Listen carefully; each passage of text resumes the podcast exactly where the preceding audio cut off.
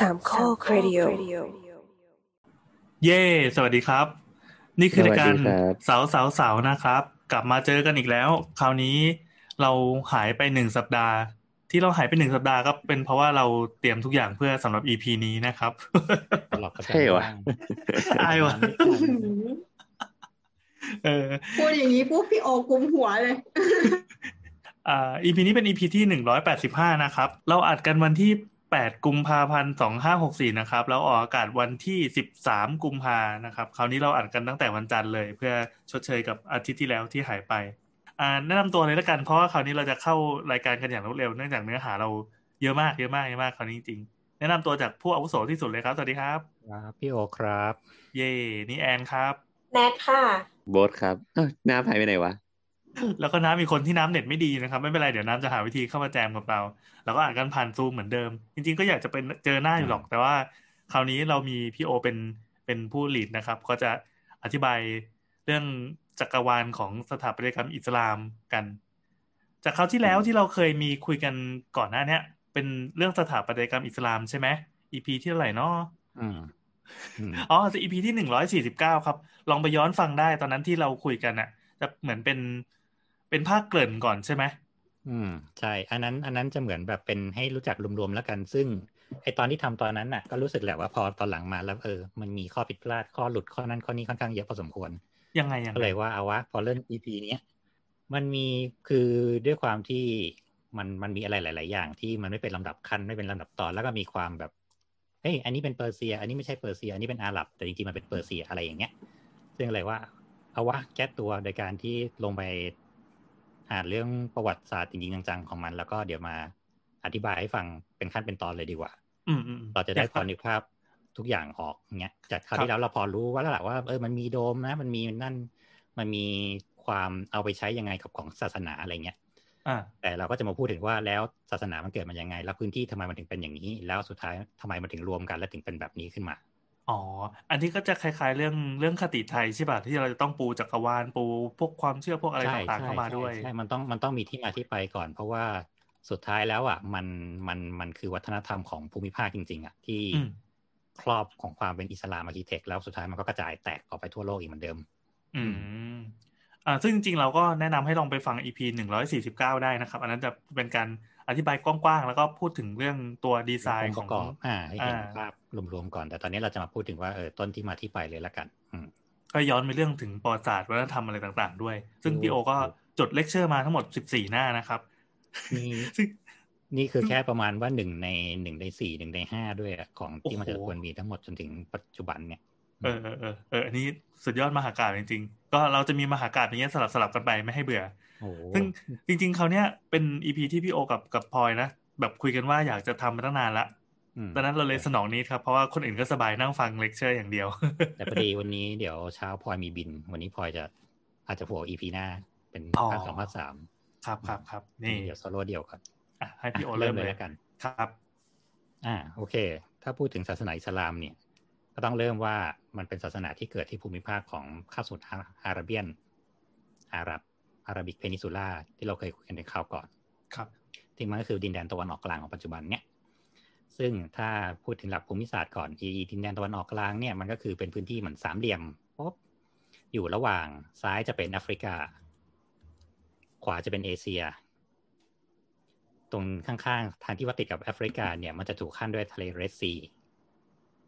ทะเลแดง ทะเลแดงนะครับ อ่า ทางขวามันจะเป็นอ่าวเปอร์เซีย อ่าวเปอร์เซียที่เคยมีการรบกันอ่า ที่เคยมีสงครามแย่งน้ำมันกันอะแล้วพอด้านเหนือขึ้นไปมันก็จะเป็นคอนสแตนติโนเปิลเป็นตุรกี เป็นทะเลสาบแคสเปียน เป็นทะเลเมดิเตอร์เรเนียนอืมอันนี้ถ้าถ้ายังไงลองเปิด Google Map หรือลองเออลองถ่ายถ่ายดูก็ได้ แล้วก็ลองลองค้น search ด้วยก็ได้ครับ เป็นอ่า Arabian Peninsula ครับ หรือคาบอะสมุทรอาระเบีย จะได้เห็นภาพรวมของตัวภูมิประเทศว่าเป็นยังไงอะข้างซ้ายประกอบด้วยเรสซีข้างขวาเป็นอืมอ่าวโอเคเปอร์เซียอะไรก็ว่าไปเนี่ยซึ่งภูมิภาคตัวเนี้ยเมื่อ EP สอง EP ที่แล้วน้ำเคยอธิบายไปแล้วเรื่องของเบดูอินอือมันฮึคือพื้นที่ตรงนี้ว่าพื้นที่ของคาบสมุทรอาระเบียเนี่ยคือพื้นที่ตรงกลางทั้งหมดอะมันจะเป็นทะเลทราย ทะเลทรายใหญ่เลย แล้วก็คนเนี่ยจะกระจายอยู่รอบๆ ตามทะเลบ้างตามด้านเหนือด้านใต้อะไรพวกเนี้ยครับ คือหลักๆเลยเนี่ย จะต้อง จะต้องพูดถึงก่อนว่าประชากรดั้งเดิมของเขาเนี่ยมันก็จะเป็นสองกลุ่ม เขาจะเรียกว่าเป็นชนเล่ร่อนแหละ แต่ว่ามันจะเป็นชนเล่ร่อนที่เขาถูกถูกถูกถูกแบ่งไว้อยู่สองกลุ่มตรงที่ว่าหนึ่งคือชนเล่ร่อนที่เป็นเล่ร่อนเบดูอินเลย คือเลี้ยงสัตว์ ค้าขายเป็นคาราวานไปเรื่อยๆเรื่อยๆเรื่อยๆพวกนี้จะอยู่ตามพื้นที่ตรงกลาง จะอยู่ตามทะเลทรายบ้างชายขอบโอเอซิสทั่วไป กับสองคือกลุ่มที่อาศัยอยู่เป็นหลักแหล่ง อันนี้ก็จะอยู่ตามพวกริมๆเช่น พวกตามเมกะ หรือด้านบนก็จะเป็นชาวนาบิเซียนที่เป็นคนสร้างเพตรา หรือทางข้างล่างก็จะเป็นพวกซัสมิกพวกซิสมิกอะไร พวกคนที่นับใช้ภาษาซิเมติกพวกนี้เนี่ยก็คือจะเป็นเขาจะอยู่ตามเมืองที่เป็นพวกเมืองท่าค่อยๆทำพวกการค้าขาย ซึ่งพวกเนี้ยจะไม่ได้จะไม่ได้แบบเคลื่อนย้ายเป็นหลักเป็นแหล่งไอ้ไม่ใช่ไม่ได้เคลื่อนย้ายจะอยู่เป็นหลักเป็นแหล่ง ทีนี้เนี่ย ก็คือจะต้องจะต้องลอกเลเยอร์มาก่อนว่าพื้นภูมิภาคนี้จริง ๆ คนมันอยู่กันมาเป็นหมื่นหมื่นปีแล้วอะโดยอย่างแบบเขาจะมีหลักแต่ว่าหลักฐานทางโบราณคดีจะค่อนข้างจะค่อนข้างน้อยตรงที่ว่าด้วยความที่เขาเป็นชนเผ่าเล่ร่อนเนี่ยเขาจะไม่ค่อยได้จดบันทึก หรือจดบันทึกเสร็จพอล้มหายตายจากเขาก็แบบจดบันทึกก็อยู่ในทะเลทรายอยู่อะไรไปแล้วหาไม่เจออะไรเงี้ยเอามันก็จะจะต้อต่างงไปจาหากคนอิงตามแบบ ครับ มันจะต่างจากคนที่อยู่แต่ว่าก็อคืยู่ตามพวกนิ่งเมืๆใช่ไหมท่า ใช่ใช่ใช่ก็คือถึงตามเมืองท่ามันก็มีแต่มันก็จะมีแค่ข้อมูลของตัวเอง ส่วนในอ่าชนเผ่าเนี่ยที่เหมือนเคยมาค้าขายด้วยเนี่ย พอเขาเดินออกไปเขาล้มหายตายจากไปก็หายไปละอืมฉะนั้นคือเขาก็จะหาพวกข้อมูลพวกเนี้ยได้ตามแบบ จะต้องมาดูตาม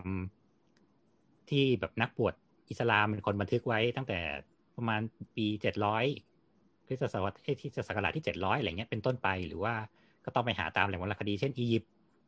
ซูเมเรียนอัสซีเรียนอะไรเงี้ยว่ามีบันทึกไว้ว่ายังไงบ้าง ซึ่งไอ้ตรงเนี้ยหลัก ๆ เลย เมืองที่มันเด่นๆ มันก็คือจะเป็นตรงเพตรา ที่เคยพูดถึงไปเมื่อ EP ก่อนนี่จะขอขยายแล้วกันว่าเพตราจริง ๆ มันจะเป็นชนเผ่าที่เขาจะเรียกตัวเองว่าเป็น Nabataean จะเป็นกลุ่มคนที่ใช้ภาษา Semitic พวกนี้เนี่ยคือเขาจะสร้างเมืองที่ที่ตรงเพตราเนี่ยตรงเพตราต้องพูดก่อนว่ามันเป็นร่องเขาเป็นร่องเขาที่เชื่อมระหว่าง การไทยไปทางไปดามัสกัสได้ดามัสกัสคือด้านบน ซึ่งมันก็จะเป็นเมืองท่าที่สำคัญที่จะเชื่อมกับทางเมดิเตอร์เรเนียนได้ เดินทางไปไคโรได้ไปอียิปต์ซึ่งสมัยก่อนอียิปต์เฟื่องฟูเจริญรุ่งเรือง และทางขวาก็จะสามารถไปทางแบบเปอร์เซียนได้ซัสนิซัสเนียนได้ เพราะฉะนั้นเมืองตรงนี้มันก็เลยเป็นเหมือนเมืองท่าสำคัญที่ ทุกคนน่ะจะต้องมาค้าขายแล้วก็เดินผ่านทางนี้จะได้ไม่ต้องแบบไปผ่านทะเลทรายให้มันยุ่งยากเดินผ่านล่องเขาแม่งนี่แหละ ซึ่งไอชาวนาบิเทียนเนี่ยเขาเก่งอยู่สองเรื่องคือเรื่องสถาปัตยกรรมตรงที่เคยคุยหน้าผา ซึ่งตรงเนี้ยเขาได้อิทธิพลของหลาย ๆ อย่างมา เช่น การใช้เสาแบบโรมัน การเจาะหน้าผาแบบอียิปต์ด้วยความที่เขาอยู่ในร่องผาที่มันเป็นหินทรายมันเจาะเข้าไปง่ายเนี่ยเขาก็จะเลยมีมีองค์ประกอบทางสถาปัตยกรรมเนี่ย คล้ายๆกับคนที่มาค้าขายกับเขา อืม ที่นี่มีหลักฐานว่ามีได้อิทธิพลจากโรมันโดยการที่สร้างแอมฟิเ h เตอร์ข้างใน มีเป็นที่นั่งมีเป็นแบบอะไรอะ่ะ เป็นโรงละครเป็นอะไรเงี้ยที่ทำอยู่ในภูเขา และอีกอย่างหนึ่งที่มันค่อนข้างเจ๋งสำหรับคนในยุคนั้น คือเขาทำระบบชลประทานได้ ถึงเขาอยู่ในเขา แต่เขามีระบบส่งน้ำมีท่อส่งน้ำเขาสามารถทำโอเอซิสไว้อยู่กึ่งกลางแบบภูเขาได้อะไรเงี้ย เป็นจุดพักม้าเป็นอันนั้นเป็นนี่เพราะฉะนั้นคือเขาก็เลยอยู่มาค่อนข้าง ค่อนข้างยาวนานอะ คือที่ตอนแรกมันดูเหมือนว่าเมืองนี้ถูกทิ้งร้างไปเนี่ย แต่จริงๆไม่ใช่เขาย้ายกลายเป็นส่วนหนึ่งของโรมันไปละค่อยกลืนกินไปเรื่อยๆเรื่อยๆพอคนนั้นมาตีคนนี้มาตีปุ๊บเขาก็ดูดกลืนวัฒนธรรมไปจากที่พูดภาษาเซมิติกก็กลายเป็นเริ่มพูดเป็นภาษาโรมัน พวกเนี้ย เพราะฉะนั้นคือชาวนาบิเทียนหลังๆ เลยก็คือจะกระจายตัวไปทั่วหมดละ อยู่ในกลุ่มของคนที่อยู่ในแถบไบเซนไทน์หรือเป็นพวกโรมันเป็นอะไรพวกนี้ไปแต่กระทิงเป็นพวกนครเพตรา ไว้เพตราจริงๆหลักๆเมื่อก่อนเขาก็ทำมันก็เหมือนเป็นสุสานมีทั้งเป็นสุสานที่อยู่ในภูเขา มีทั้งแบบเป็นห้องเก็บสมบัติหรืออะไรที่ที่พลอยเคยพูดถึงตอนอีพีก่อนไปแล้วนะครับ ที่นั่นมีนี่ด้วยมีแอรอนมา t เทนเป็นหลุมศพของพี่ชายโมเสสอืมอยู่ที่นั่นอืมอืม ส่วนตัวพื้นที่ทางด้านล่างอะไรเงี้ยก็จะมีอีกกลุ่มชนหนึ่งซึ่งเขาก็จะค้าขายกับทางแอฟริกาค้าขายกับเอธิโอเปียอะไรพวกนี้ครับ ซึ่งหลัก ๆ เลยการค้าขายกับแอฟริกาสมัยก่อนเนี่ยคือเรื่องทาสเรามีทาสกันตั้งแต่สองสามพันปีที่แล้วอย่างเงี้ยเพราะฉะนั้นก็คือเขาก็จะมาใช้แรงงานอยู่ตามเมืองท่าต่างๆ ทางด้านตะวันออกก็จะค้าขายกับทางเปอร์เซียไป พวกนี้เขาก็จะอย่างที่พลอยว่าก็คือแบบงมมุกงมหอยมุกเพื่อเอาไปขายแบบพ่อค้าที่เปอร์เซีย เอาไปขายที่แถวบาบิโลน ทางพวกอารยธรรมลุ่มแม่น้ำไทกริสยูเฟรติสและทางตอนกลางก็คือจะมีกลุ่มชนที่เป็นพวกที่แบบเลี้ยงสัตว์ คินทาทามุตพวกนี้ก็คือจะเป็นพวกแบบเลี้ยงสัตว์เล่ร่อน โดยที่เบดูอินเนี่ยเขาก็คือจะใช้วิธีว่าเขาจะมีแคลนแคลนก็คือเหมือนสมมติว่ามีครอบครัวแอนครอบครัวโบสครอบครัวแนทอยู่ด้วยกันเอาวะ เรารวมกันสามคนตั้งเป็นแคลนหนึ่งขึ้นมาเป็นแบบเหมือน กลุ่มครอบครัวขึ้นมา แล้วก็พอเหมือนกลุ่มครอบครัวไปเจออีกกลุ่มครอบครัวหนึ่งคุยกันได้ รวมกันได้ว่าเออเราจะถูกลุกลานอะไรเงี้ยแล้วก็รวมตัวกันมันก็จะกลายเป็นหนึ่งเผ่าขึ้นมา ใช่ก็เลยกลายเป็นขาดแคลนเอาต่อเลยครับ ซึ่งซึ่งสู้อืมซึ่งการรวมกันเป็นแคลนของเขาเนี่ยมันก็จะมีข้อได้เปรียบอยู่อย่างหนึ่งก็คือเขาสามารถก็อย่างที่น้ำว่าเขาวที่แล้วคือหลัก ๆ เลยเนี่ยเขาก็จะเดินทางคาราวานแล้วก็เป็นทหารรับจ้าง การเรื่องปล้นสะดมการชิงพื้นที่การแบบเอาทรัพยากรของแต่ละคนอะเป็นเรื่องปกติของพื้นที่ที่แถบนี้ เพราะฉะนั้นยิ่งการที่แบบมีมีแบบอะไรอะพันธมิตรเยอะอะมันก็ยิ่งได้เปรียบ อืม เพราะฉะนั้นก็คือหลักของพื้นที่คร่าวๆเนี่ย มันก็จะเป็นประมาณนี้อืมซึ่งอิสลามท่านนบีเนี่ย เกิดขึ้นที่เมืองเมกะ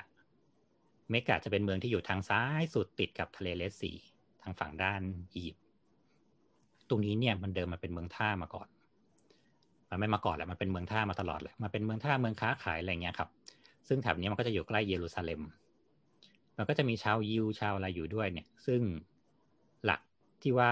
คนแถบเนี้ยสมัยสมัยก่อนอย่างที่เคยพูดไปแล้วก็คือ เขาจะนับถือเทพเจ้า โดยที่หลักการนับถือเทพเจ้าของเขาเนี่ยมันจะแบ่งว่าถ้าเป็นชนเผ่าเล่ร่อนน่ะ จะนับถือพวกประสบเอ่อพวกผี พวกยินพวกอะไรก็ได้ที่มันแบบเหมือนมีบ้านผีเรือนคอยปกปักรักษาคอยดูแล เทพฟ้าผ่าเทพเหยี่ยว เทพควายอะไรพวกเนี้ย ที่มันดูง่ายๆ simple simple เอาไว้สำหรับไว้ปกป้องภูตผีปีศาจอะไรเงี้ย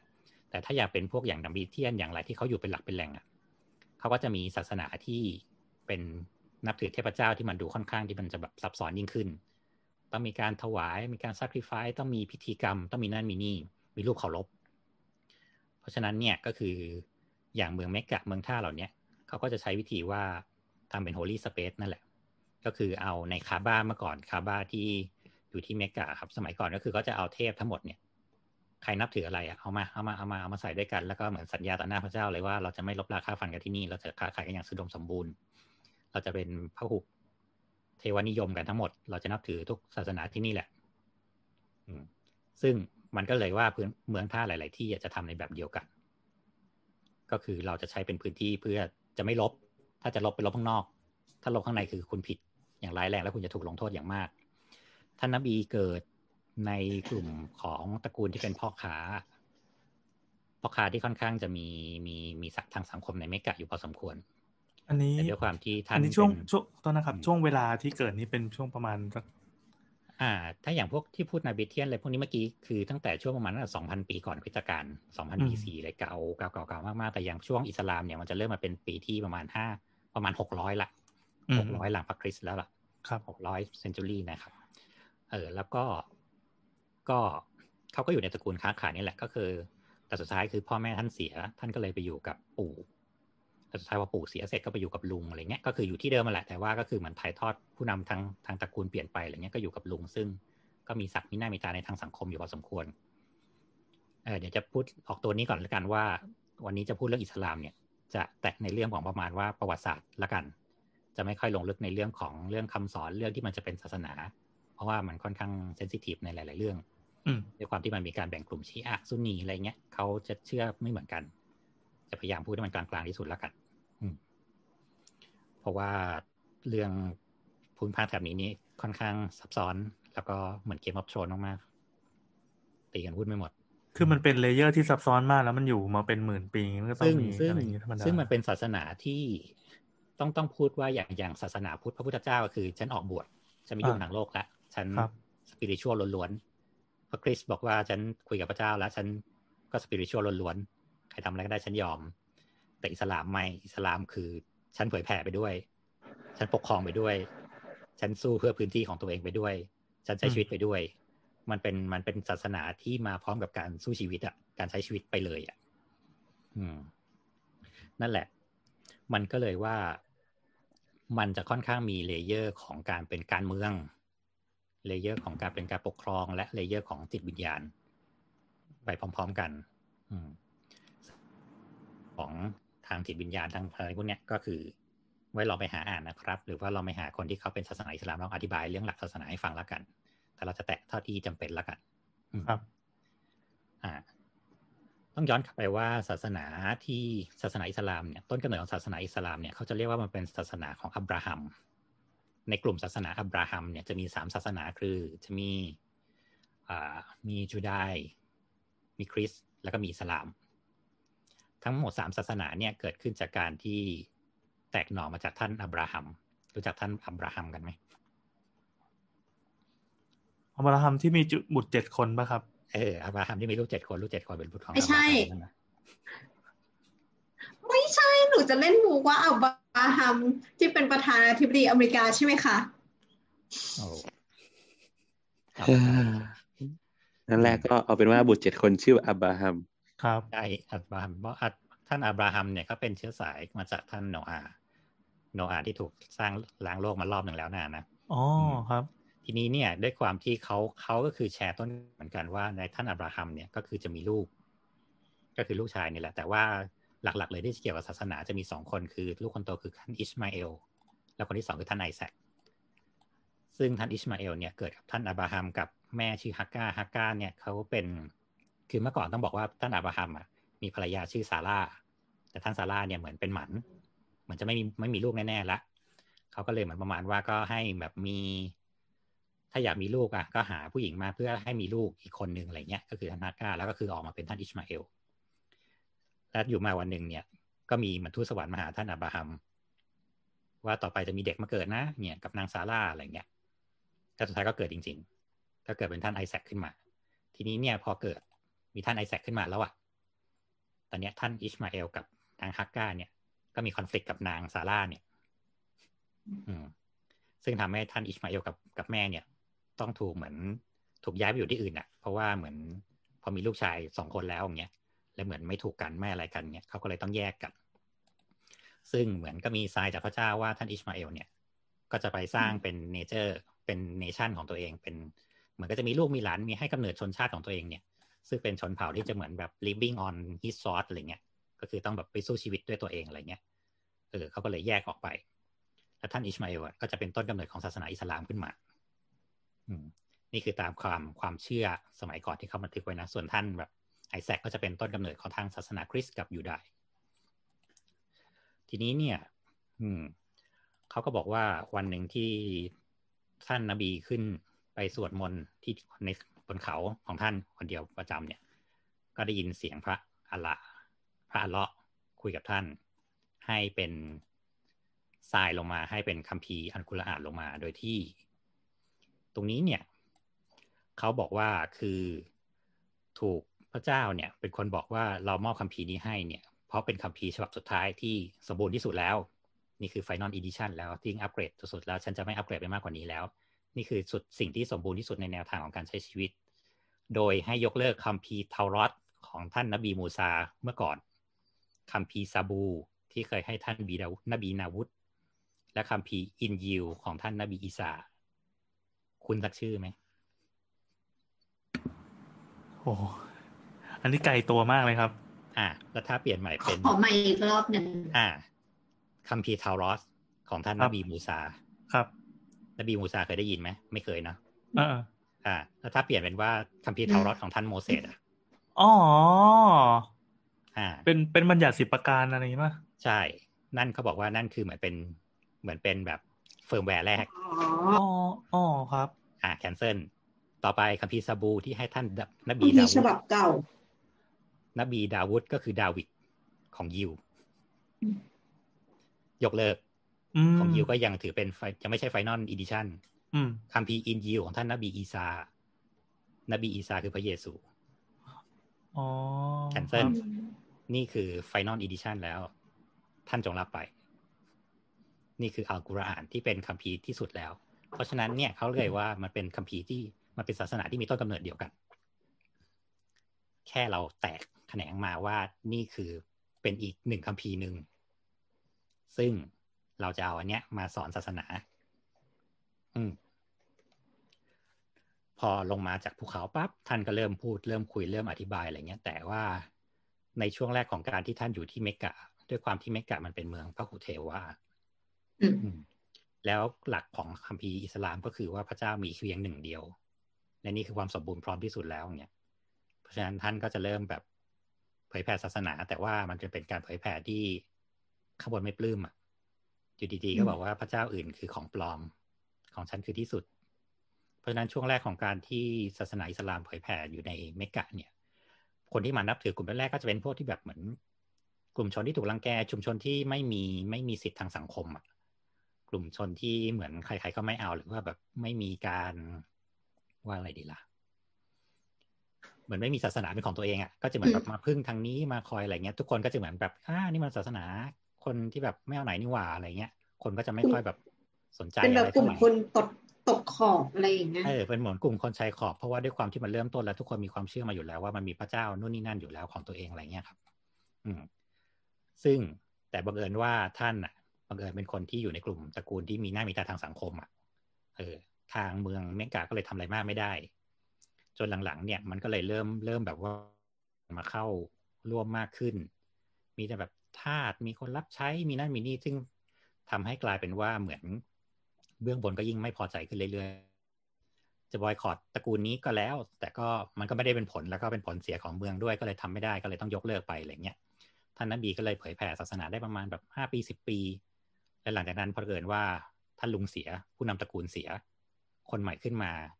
ซึ่งเป็นหลานเนี่ย เกิดไม่ถูกกับท่านนบีเขาก็เลยบอกว่าไม่รู้ตอนนี้ตระกูลลอยแพไม่เกี่ยว ไม่ให้สิทธิ์คุ้มครองใดๆกับท่านนบีอีกแล้ว อ่า คราวนี้ก็เริ่มเป็นเรื่อง คนที่เป็นมุสลิมเป็นอะไรเงี้ยครับ ในเมืองเมกะก็เริ่มแบบโดนรังแก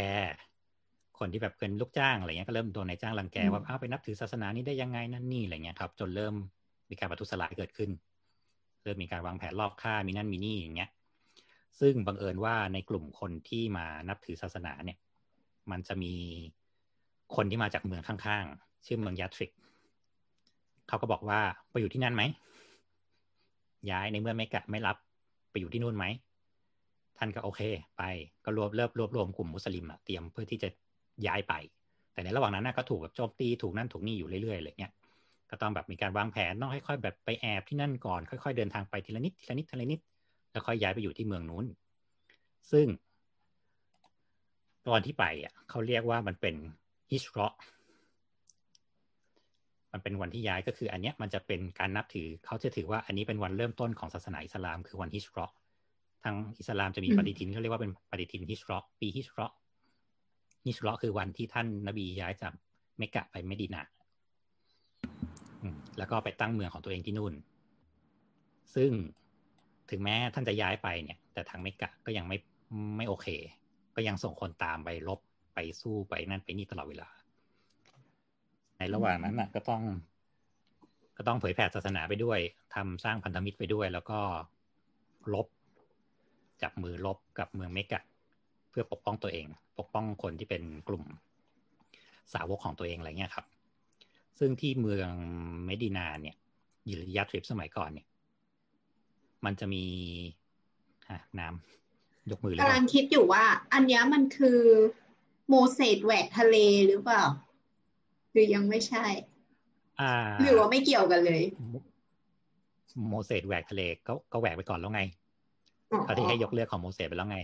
อ่าอืมโมเสสก็ตั้งแต่สมัยเป็นท่านเป็นศาสนายิวแล้วไงอ๋อโอเคที่ว่าหนีมาจากอียิปต์นึกออกไหมอียิปต์นั่นตั้งแต่เป็นประมาณพันสามร้อยปีก่อนกิจการอืมอืมนะโอเคนั่นเป็นรัฐเหมือนรัฐธรรมนูญฉบับเก่าอืม ใช่ใช่ก็คือเนี่ยเหมือนแบบอ่าฉันย้ายไปตั้งเมืองใหม่แล้ว แต่ว่าเหมือนทางทางเดิมก็ยังรู้สึกว่า คนเริ่มแผ่แผ่ศาสนา คนเริ่มเข้าหา คนเริ่มแคนเซิลพระเจ้า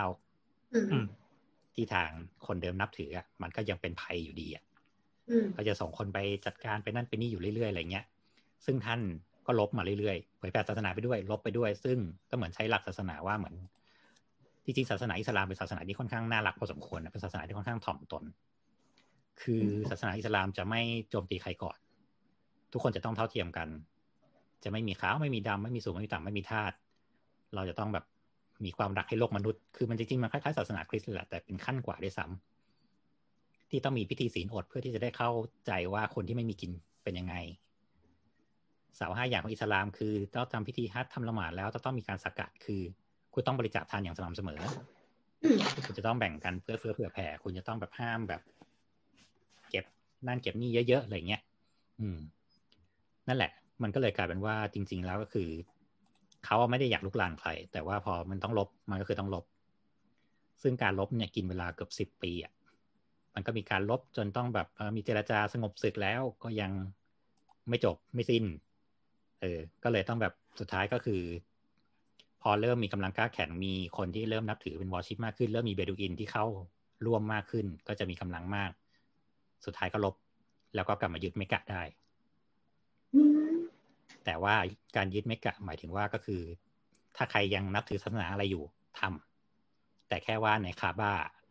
ท่านจะล้างหมดเลยสามร้อยหกสิบเทพของเดิมคือทุบทิ้งหมดเลย ย้ายออกให้หมดโอ้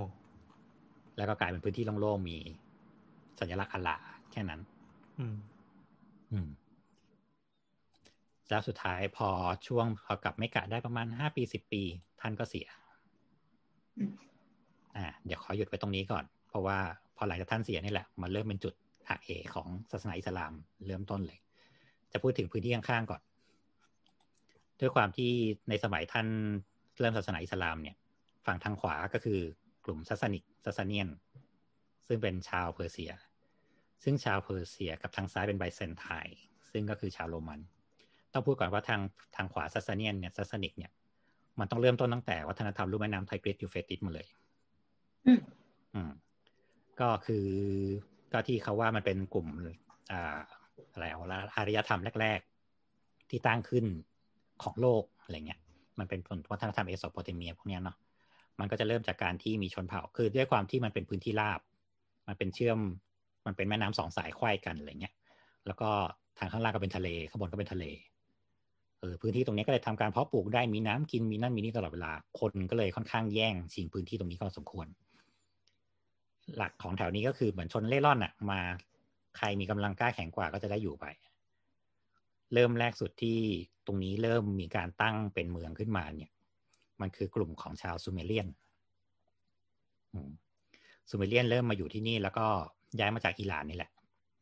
ย้ายมาเสร็จก็เริ่มแบบอยู่มาสร้างเป็นนู่นนี่นั่นแล้วคือ สร้างเป็นสร้างเป็นเมืองขึ้นมา เรื่องมีความเจริญพอสมควรก็คือที่เนี่ยจะมีการสร้างเป็นนครรัฐที่แรก ก็คือเป็นการรวมกลุ่มของเมืองกสิกรรมด้วยกัน มีพื้นมีมีเป็นรัฐปกครองส่วนกลางอะไรเงี้ยแต่ทุกเมืองก็จะขึ้นกับตัวเองไป แล้วที่นี่ก็จะเริ่มแบบประดิษฐ์ อักษรภาพอักษรลิ่ม cuneiform อะไรเงี้ยอืมเริ่มมีการทำอิฐดินเผา มีการทำอิฐตากแห้ง สร้าง ziggurat ziggurat ก็คือเหมือนพีระมิด มีบันไดอะไรเงี้ย ก็เริ่มมีเป็นความแบบเจริญขึ้นมา ซึ่งไอตัว ziggurat เนี่ย สมัยก่อนเขาเขาสันนิษฐานว่ามันเป็นต้นแบบของสิ่งที่เรียกว่าเป็นหอคอยบาเบลของศาสนายิวศาสนาฮิบรู ที่นี่มีการแบบหาปฏิทินจันทรคติได้ มีการแบ่งวันเป็นสิบสองเดือนเป็นสามร้อยหกสิบกว่าวันอะไรเงี้ย ซึ่งค่อนข้างจะแบบเจริญก้าวหน้าที่สุดในยุคนั้น และต่อมาซูเมเรียนก็จะถูกพวกอาร์เคเดียนซึ่งมาจากทางซีเรียทางอะไรพวกเนี้ย เข้ามาตี ก็จะยึดเอาวิทยาการพวกนี้ไป แล้วก็ปกครองต่ออยู่แถวๆนี้แหละสักพักก็จะโดนพวกคาร์ไรส์จากอาหรับมามาตีเสร็จยึดภาษาวนาตัวเองเป็นบาบิโลน แล้วก็ไปครอบครองพื้นที่รอบๆ ไปเอาพวกอาณาจักรต่างๆ รอบๆเนี่ยมาขึ้นตรงกับตัวเอง ตรงนี้เนี่ยก็จะมีท่านฮามูราบี ซึ่งเป็นคนกำเนิดที่แบบกฎหมายฮามูราบีที่เป็นกฎหมายแบบตาต่อตาฟันต่อฟัน มึงต่อยกูมึงต้องโดนกูต่อยกลับ อะไรอย่างเงี้ยเสร็จแล้วก็จะโดนชาวฮิตไทต์ซึ่งมาจากใต้รัสเซีย มาตีอีก ซึ่งฮิตไทต์เนี่ยก็จะเป็นชนเผ่านักรบเขาก็จะเริ่มแบบใช้เหล็กเออเริ่มมีวัฒนธรรมการหลอมเหล็ก การสร้างรถม้า การสร้างรถศึกอะไรเงี้ยอืมเสร็จแล้วก็จะโดนแอสซีเรียนมาตีอีก แอสซีเรียนเนี่ยจะค่อนข้างเป็นชนเผ่าที่ค่อนข้างรบดุเดือดอะแล้วก็ค่อนข้างโหดร้ายอะไรเงี้ยอืมเขาก็คือตีรอบๆตีรอบตีให้หมดเลยแต่ว่าชาวแอสซีเรียนเนี่ยจะเป็นพวกที่มีหอสมุด มีการดูดาวแล้วสร้างภาพสลักนูนต่ำได้ อืม ซึ่งแอสซีเรียนเนี่ยมันจะเป็นกลุ่มคนที่สมัยก่อนเนี่ยเขาจะนับถือเทพที่เรียกว่าอัสซูรด้วยความที่เขาเป็นคนค่อนข้างโหดร้ายและเทพของเขาเนี่ยเป็นเทพอสูรอสูรคือเป็นเทพเหมือนเทพนักรบอะไรเงี้ย เพราะฉะนั้นเทพอสูรฟังมันดูคุ้นๆไหมอสูรอสูรอสูรอสูรอชูล่าถูกมันคือคำเดียวกันเหรอสุดท้ายกลายเป็นเหมือน มันเป็นวัฒนธรรมที่ส่งไปอยู่ข้างๆ เช่นอินเดีย เช่นตะวันออกกลางว่า พวกอสูรคือไม่ดีอืมคือตัวชั่วร้ายมันมาทางอสูรทางทางสายใหม่แน่เลยอะอืม ไม่อันนี้มันเป็นไอที่เขา อันนี้มันเป็นเหมือนสิ่งสันนิษฐาน ในตัดตัดมาเพราะว่าเหมือนเทพอสูรเมื่อก่อนมันจะมีแบบเทพอินยิวเทพอะไรที่ว่าเหมือนเทพสายฟ้าเทพพระอาทิตย์เทพจันทร์ที่เขาจะนับถือกันมาในภูมิภาคเนี่ย ครับ แต่กูไม่นับถือเทพพวกนั้น กูนับถือเทพอสูรกูสู้ด้วยเลือด และสุดท้ายคือบนแถวนั้นอะโดนกันหมดไงว่าถ้าแอสซิเลียนบุกก็คือตายห่ากันหมดอะไรเงี้ยอืมเพราะฉะนั้นหลังๆ ก็คือเขาก็ถูกดันทอนได้ว่าเทพของเขากลายเป็นเหมือนแบบตัวร้ายตัวร้ายในนิทานตัวร้ายในวรรณคดีต่างอ๋อที่อยู่เวลาในพื้นที่ออกมาเป็นร อบออกมาเป็นตำนานเป็นอะไรอย่างงี้กลุ่มคนพวกนี้ก็จะกลายเป็นตัวโกงใช่ไหมๆใช่ใช่ใช่อืมอืม เหมือนแบบเหมือนดิสนีย์อะที่ต้องแบบตัวโกงก็คือตัวโกงอะ อืมอืมอืมออกมาก็เป็นสยะยิ้มมาเลยอย่างเงี้ยแฮ่แฮ่แฮ่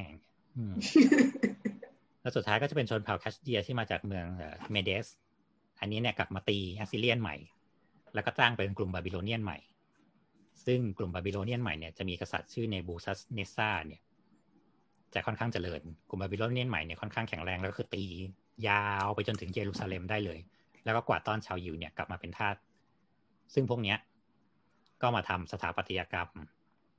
มาทำ Hanging Gardenอืมเขาผันน้ำได้เขาเผาอิฐเผาอะไรได้ เขาก่อสร้างได้เขามีอารยธรรมแบบ ที่ทุกคนสะสมมาแล้วอะ่ะ ฉันก็มา take ฉันดูดาวได้ ฉันมีดาราศาสตร์ ฉันปั๊มน้ำได้ทำทุกอย่างได้ และสุดท้ายบาบิโลเนียนก็ถูกเปอร์เซียนข้างๆ ตีแล้วก็ผนวกกับเข้าไป ซึ่งเลยทำให้เปอร์เซียนกลายเป็นประเทศที่เจริญที่สุดในสมัยนั้น เพราะว่าวิทยาการทุกคนสะสมกันมาเรียบร้อยแล้วเหมือนตีเสร็จได้ MVP ปั๊บคุณได้รับ knowledge รัวเลยปึ๊บปึ๊บปึ๊บปึ๊บปึ๊บปึ๊บปึ๊บปึ๊บเนี่ย อืม ซึ่ง ไอตัววัฒนธรรมเปอร์เซียนกับฝั่งภาคเนี้ย ขอติดไว้ EP หน้าจะเล่าดีเทลของฝั่งด้านนี้ให้ฟัง เพราะว่าdetail ค่อนข้างเยอะ และสนุกเหี้ยเปอร์เซียนเป็นคนเผ่าอิหร่าน เป็นชาวอิหร่านมาก่อน คือพื้นที่ที่ราบสูงอิหร่านสมัยก่อนเนี่ยค่อนข้างเจริญ และทีนี้เนี่ยเขาก็เจริญของเขาเนี่ยแหละ แล้วก็เหมือนสมัยของบาบิโลเนียนเนี่ยก็จะมีอีกชนเผ่าหนึ่งที่เรียกว่าคนเผ่ามีเดียอยู่ข้างบน ทีนี้เนี่ยไอ้ชนเผ่ามีเดียมาตีเขาก่อน เขาก็เลยตีกลับ อ้าวตีได้เว้ย ตีเสร็จบาบิโลนอยู่ข้างล่างก็เริ่มร้อนๆหนาวๆอะสุดท้ายมาถึงกูจนได้ สุดท้ายบาบิโลเนียนแตกตรงนี้ก็จะกลายเป็นกลุ่มวัฒนธรรมเปอร์เซียนไปเลย เพราะฉะนั้นเปอร์เซียนก็จะกินตั้งแต่อิหร่านมาจนถึงแบบเยรูซาเล็ม ซึ่งก็คือทางซ้ายสุดติดอียิปต์เลย อืม ในยุคของเขายุคของบาบิโลนยุคอะไรพวกเนี้ยมันเป็นยุคที่อียิปต์เฟื่องฟูพอดี เพราะฉะนั้นอียิปต์กับทางเปอร์เซียนแรก ๆ เนี่ย เขาก็ไม่ถูกกัน ลบกันตลอดจนต้องแบบเหมือนแบ่งพื้นที่คนละครึ่ง และสุดท้ายโรมันข้างบนก็ลงมาแจมด้วยอืมโรมันก็แจงยุคอียิปต์ไปตีมั่งเสร็จกูมาตีเองมั่งอะไรเงี้ยเออตีกันไปโรมันตีโรมันตอนนั้นนี่คือลงมาไกลขนาดไหนครับ เพราะว่าเพราะว่าดูแล้วเซนเตอร์เขาอยู่ไกลมากเลยอะลงมาจนถึงจนถึงขอบข้างบนน่ะขอบที่มันติดกับ ติดกับแถวต้องเรียกว่าแถวนั้นเขาเรียกว่าเป็นเอ่อถ้าสมัยของโบราณคดีเขาจะเรียกว่าพื้นที่ตรงนั้นเขาจะเรียกพื้นที่เลอวอง เลอวองมันจะเป็นซีเรียจอร์แดนสมัยเนี้ยอ๋อดามัสกัสพวกเนี้ยเขาครัจะบอยู่ด้านบน แตะแตะอยู่ข้างบน เขาก็จะอืมแหยมแหยมลงมาหน่อยเงี้ยแล้วพอเหมือนเริ่มอียิปต์อ่อนกำลังไป ตอนนี้คู่หลักเลยก็จะเป็นเปอร์เซียนกับโรมันตีกันอืมอืมอืมตีกันไปตีกันมาตีกันไปตีกันมาจนวันหนึ่งโรมันตีกันเอง เปอร์เซียนบอกกูสบายละอืมกูก็ไปตีที่อื่น ขยายอาณาเขตที่อื่น พอโรมันดีกันได้ โอเค เรา union กันได้แล้วเว้ยกลับมาตีเปอร์เซียนใหม่ สมัยพระเจ้าอเล็กซานเดอร์ก็คือกลับมาตีจนแตกเลยเปอร์เซียนแตก อืมแต่สักพักเนี่ยเขาก็เหมือน กลุ่มทางเนี้ยก็กลับมาตีใหม่ แล้วก็กลายเป็นซาสาเนียนซาสานิดพวกเนี้ยเป็นเปอร์เซียนยุคใหม่ขึ้นมา อืม และพวกเนี้ยก็คือซาสาเนียนก็จะเป็นอยู่ในยุคของท่านนบีพอดี ทางขวา ส่วนทางซ้ายโรมันเนี่ย กลายเป็นไบแซนไทน์ไปละเพราะว่ามันจะมีโรมันเหนือโรมันใต้ลงมา แล้วกลายเป็นโรมันใต้กลายเป็นโรมันที่มันกลายเป็นไบแซนไทน์ขึ้นมา อืม ทีนี้องค์ประกอบก็จะครบถ้วน ซ้ายก็จะเป็นไบแซนไทน์ที่นับถือศาสนาคริสต์ขวาก็จะเป็นซาสาเนียนซาสานิดที่นับถือตัวของเออศาสนาโซโรแอสเตอร์ ซึ่งนับถือไฟ แล้วก็มีตรงกลางที่เริ่มเกิดศาสนาใหม่คืออิสลาม อืมอืม ตอนนี้ตัวละครจะครบละ center ที่ของเรื่องที่ว่ามาทั้งหมดนี่อยู่แถวๆอิรักอะไรอย่างนี้ปะครับ อ่า ถ้าทางอิรักอิหร่านนั่นคือซาสานิดนั่นคือเปอร์เซีย อันนั้นคืออ่าตอนนี้คือเปอร์เซียนะ เราต้องขยับทั้งหมดอ่าไบแซนไทน์ก็คือเยื้องเยื้องดามัสกัสขึ้นไปทางโน้นขึ้นไปครับอียิปต์อยู่ทางซ้ายอยู่ทางแอฟแอฟริกาทั้งหมดหยิบข้ามเกาะไปแล้วอ่าตรงกลางอาหรับเมื่อก่อนตอนนั้นยังไม่ได้มีประเทศอะไรเป็นหลักเป็นหลักครับแต่ตอนนี้เริ่มมีจุดตรงเมกกะกับเมดินาละอ่าว่านี่คืออิสลาม ครับ และท่านนบีก็เสียอืมอืมในระหว่างที่ท่านเสียเนี่ย ท่านไม่ได้สั่งเสียไว้ ว่าจะให้ใครขึ้นต่อ ซึ่งตรงเนี้ย ตรงเนี้ย ตรงนี้มันเป็นจุดที่ทำให้เกิดคอน FLICT ระหว่างอิสลามขึ้นมาว่านี่คือจุดกำเนิดของซุนนีและชีอะห์อ๋อ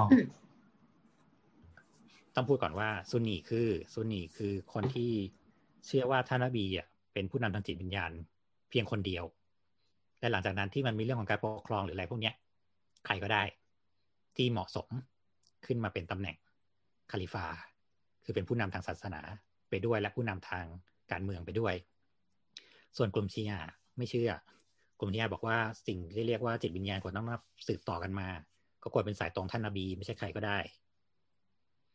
ซึ่งต้นเหตุที่ทำให้เกิดเรื่องเนี้ยคือเมื่อก่อนสมัยท่านนบีเนี่ยท่านจะมีคนสนิทอยู่ประมาณสี่คน จะมีท่านอบูบักกามีท่านอุมา ท่านอุตมานแล้วก็มีอาลี อาลีเนี่ย เป็นลูกพี่ลูกน้องของท่านนบี ทีนี้เนี่ย ตอนที่ท่านนบีเสียท่านไม่ได้สั่งไว้ และท่านอาลีก็ไม่อยู่ เพราะฉะนั้นอีกกลุ่มสามคนที่เหลือเนี่ย ก็บอกว่าให้ท่านอบูบักรซึ่งเป็นเพื่อนสนิทเนี่ย ขึ้นเป็นคนที่สองและตั้งกลุ่มขึ้นมาว่าเป็นราชิดุลคาลิฟา caliph caliphate เรียกว่ามันเป็นยุคการการมีคาลิฟาก็คือการมีผู้นำทางศาสนาขึ้น ซึ่งใน ในสมัยของท่านอาบูเนี่ย ช่วงนั้นคือก็จะเป็นการเรื่องของเมนเทน เรื่องของการจัดการระบบภายในมากกว่า เช่น เรื่องของการรวบรวมคนรอบๆ เรื่องของการตั้งความเป็นอิสลามให้ค่อนข้างเข้มแข็งชำระความต่างๆ ขยายอาณาเขตอะไรเงี้ยดูแลเรื่องภาษีนั่นนี่ แต่ด้วยความที่ท่านอายุเยอะแล้วเนี่ย ท่านก็อยู่ได้อีกสักพักหนึ่งก็สิ้นเหมือนกัน ก็ยกให้คนตัดมา คนถัดมาคือท่านอุมา ท่านอุมาเนี่ยยังหนุ่มหน่อย แล้วก็เป็นเป็นเหมือนชนนักรบอะช่วงนี้จะเป็นช่วงหลักของการขยายอิสลาม เพราะว่าตั้งแต่ท่านอุมาเข้ามา ท่านอุมาคือไล่ตีโดยรอบเลย ซึ่งเขาให้เหตุผลว่ามันเป็นการสร้างความเป็นปึกแผ่นของอิสลามมันเป็นการทำเพื่อศาสนา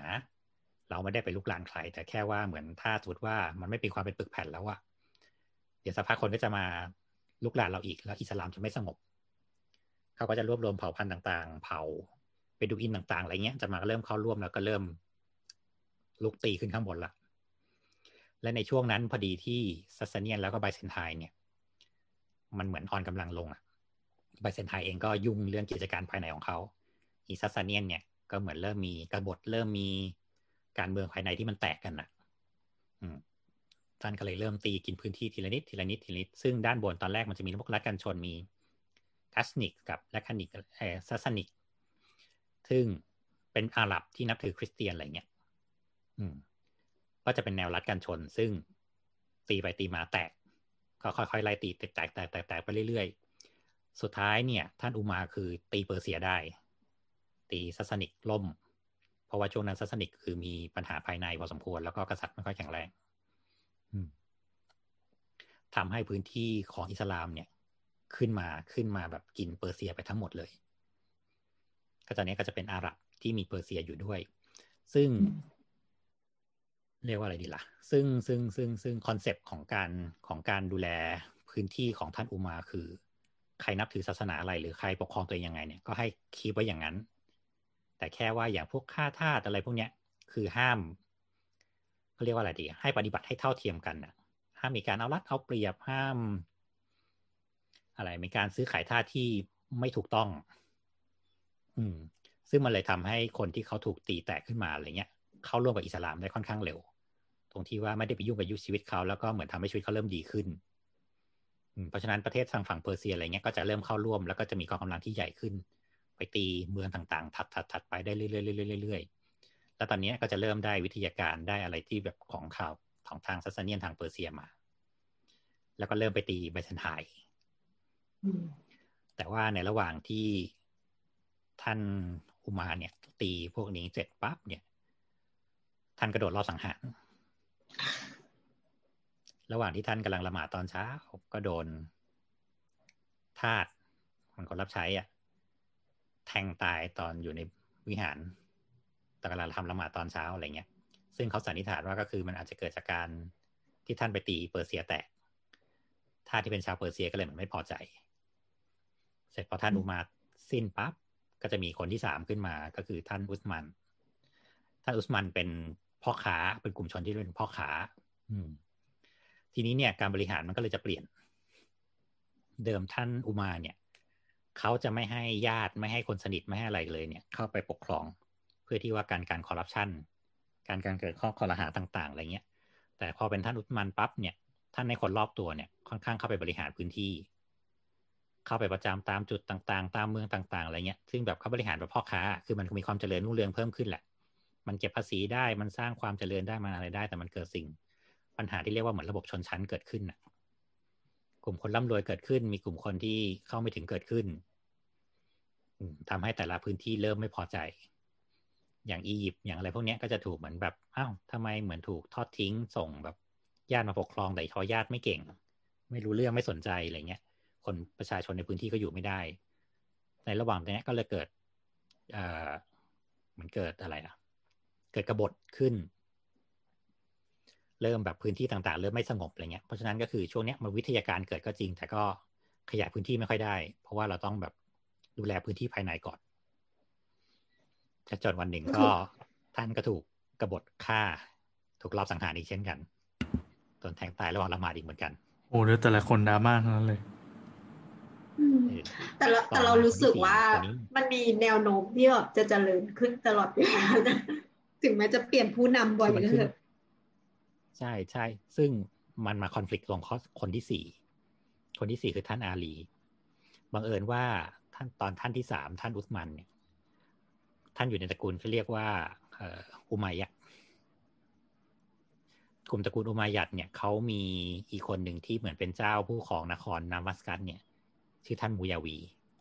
ท่านมูยาวีเป็นคนที่ค่อนข้างเก่ง แล้วก็เหมือนมีกำลังลบมีวิทยาการที่ทันสมัยพอเหมือนยึดของไบซันไทได้ทำกองเรือได้ทำอะไรได้ ไล่ตี แถบเมดิเตอร์เรเนียนได้หมด ตีไอแอฟริกาเหนืออะไรพวกเนี้ย วันหนึ่งเขาบอกว่าเขาก็อยากขึ้นเป็นคาลิฟาเหมือนกัน ซึ่งจริงๆมันต้องสืบสายต่อไปที่ท่านอาลี มันก็เลยเกิดคอน FLICT แยกกันว่ากลุ่มที่เป็นซุนนีบอกว่าก็ก็ไปตามสายสิก็ท่านอุสมานเสร็จก็ต่อไป อีกกลุ่มหนึ่งก็จะไปให้ท่านอาลีขึ้น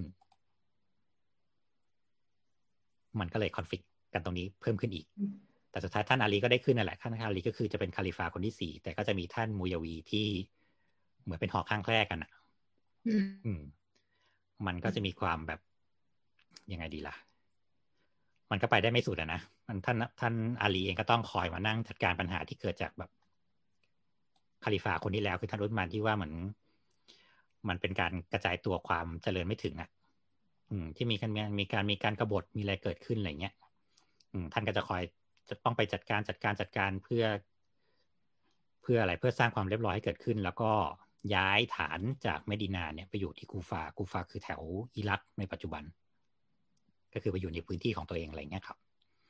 อืม แล้วก็สุดท้ายเนี่ยทางนั้นก็คือ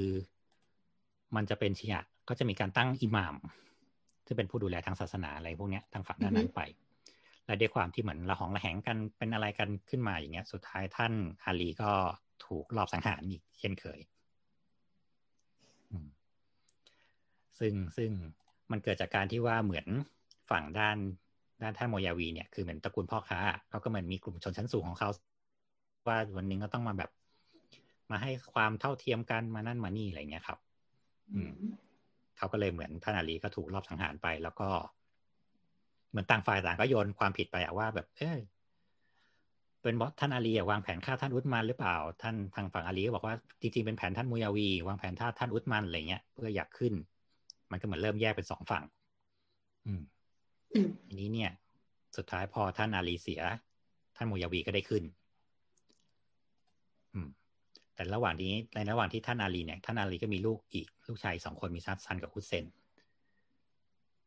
ก็มีการแย่งอำนาจเกิดขึ้นอีก อืมจนต้องมาทั้งนั่งทำสัญญากันว่า โอเค ทางฝั่งท่านลูกชายท่านอาลีได้จะบอกว่าอายกตำแหน่งของ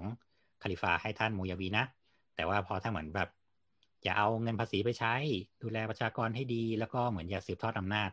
ถ้าเสร็จปั๊บก็ให้คืนตำแหน่งกลับมาหรืออะไรพวกเนี้ย แต่ว่าท่านมูยาวีไม่ยอม ท่านมุสันก็ถูกรอบสังหารอีกเหมือนกันเออโอเค โอเค อืม แล้วก็ยังไงดีล่ะ แล้วสุดท้ายเนี่ย ก็เหลือลูกชายคนเล็ก ฮุเซน ซึ่ง สมัยนั้นท่านโมยาวีก็เสียละ แล้วก็มีลูกชายท่านโมยาวีขึ้นมา ซึ่งลูกชายท่านโมยาวีเนี่ยเป็นคนที่ค่อนข้างจะแบบโหดร้ายพอสมควรอะ ก็จะพยายามฟอร์สให้ทางฝั่งด้านนี้สวามิภักดิ์ว่าแบบให้มาลงนามสวามิภักดิ์แล้วก็ให้เขาเหมือนแบบขึ้นเป็นผู้นำประเทศคนเดียวเลยอะไรเงี้ย ไม่ต้องมาเป็นแบบสองสายสามสายกันอีกแล้ว แล้วก็ทางฝั่งด้านนี้ไม่ยอม อืมก็เตรียมจะย้ายกลับไปอยู่กับลุงกับอะไรพวกเนี้ย ก็โดนกองทัพทางฝั่งท่านลูกชายท่านมุยาวีเนี่ย มาล้อมอยู่กลางทะเลทราย ประมาณว่าให้เลือกเอาว่าจะยอมสวามิภักดิ์หรือว่าจะอดน้ำตาย ยกมาสามหมื่นท่านมีอยู่ประมาณแบบไม่ถึงสองสามพันอะไรเงี้ย มีนิดเดียวหลักร้อยด้วยซ้ำสุดท้ายทุกคนก็เหมือนยอมตาย บุกชาร์จ แล้วก็ตายหมดจริง อืม ก็คือสายนี้ก็จะเหลือแบบ มันจะมีลูกชายท่านอีกคนหนึ่งซึ่งเหมือนไม่ป่วยมาลบไม่ได้อะไรเงี้ยก็เลยรอดอยู่คนเดียวแล้วก็เหมือนกลับไปอยู่ในเมืองบ้านเกิดไป แล้วก็จะไม่ยุ่งไม่ได้กลับมายุ่งวุ่นวายกับทาง การปกครองอีกแล้วอะไรเงี้ย เพราะฉะนั้นตอนเนี้ย มันก็เลยขึ้นมาเป็น กลุ่มอุมายัด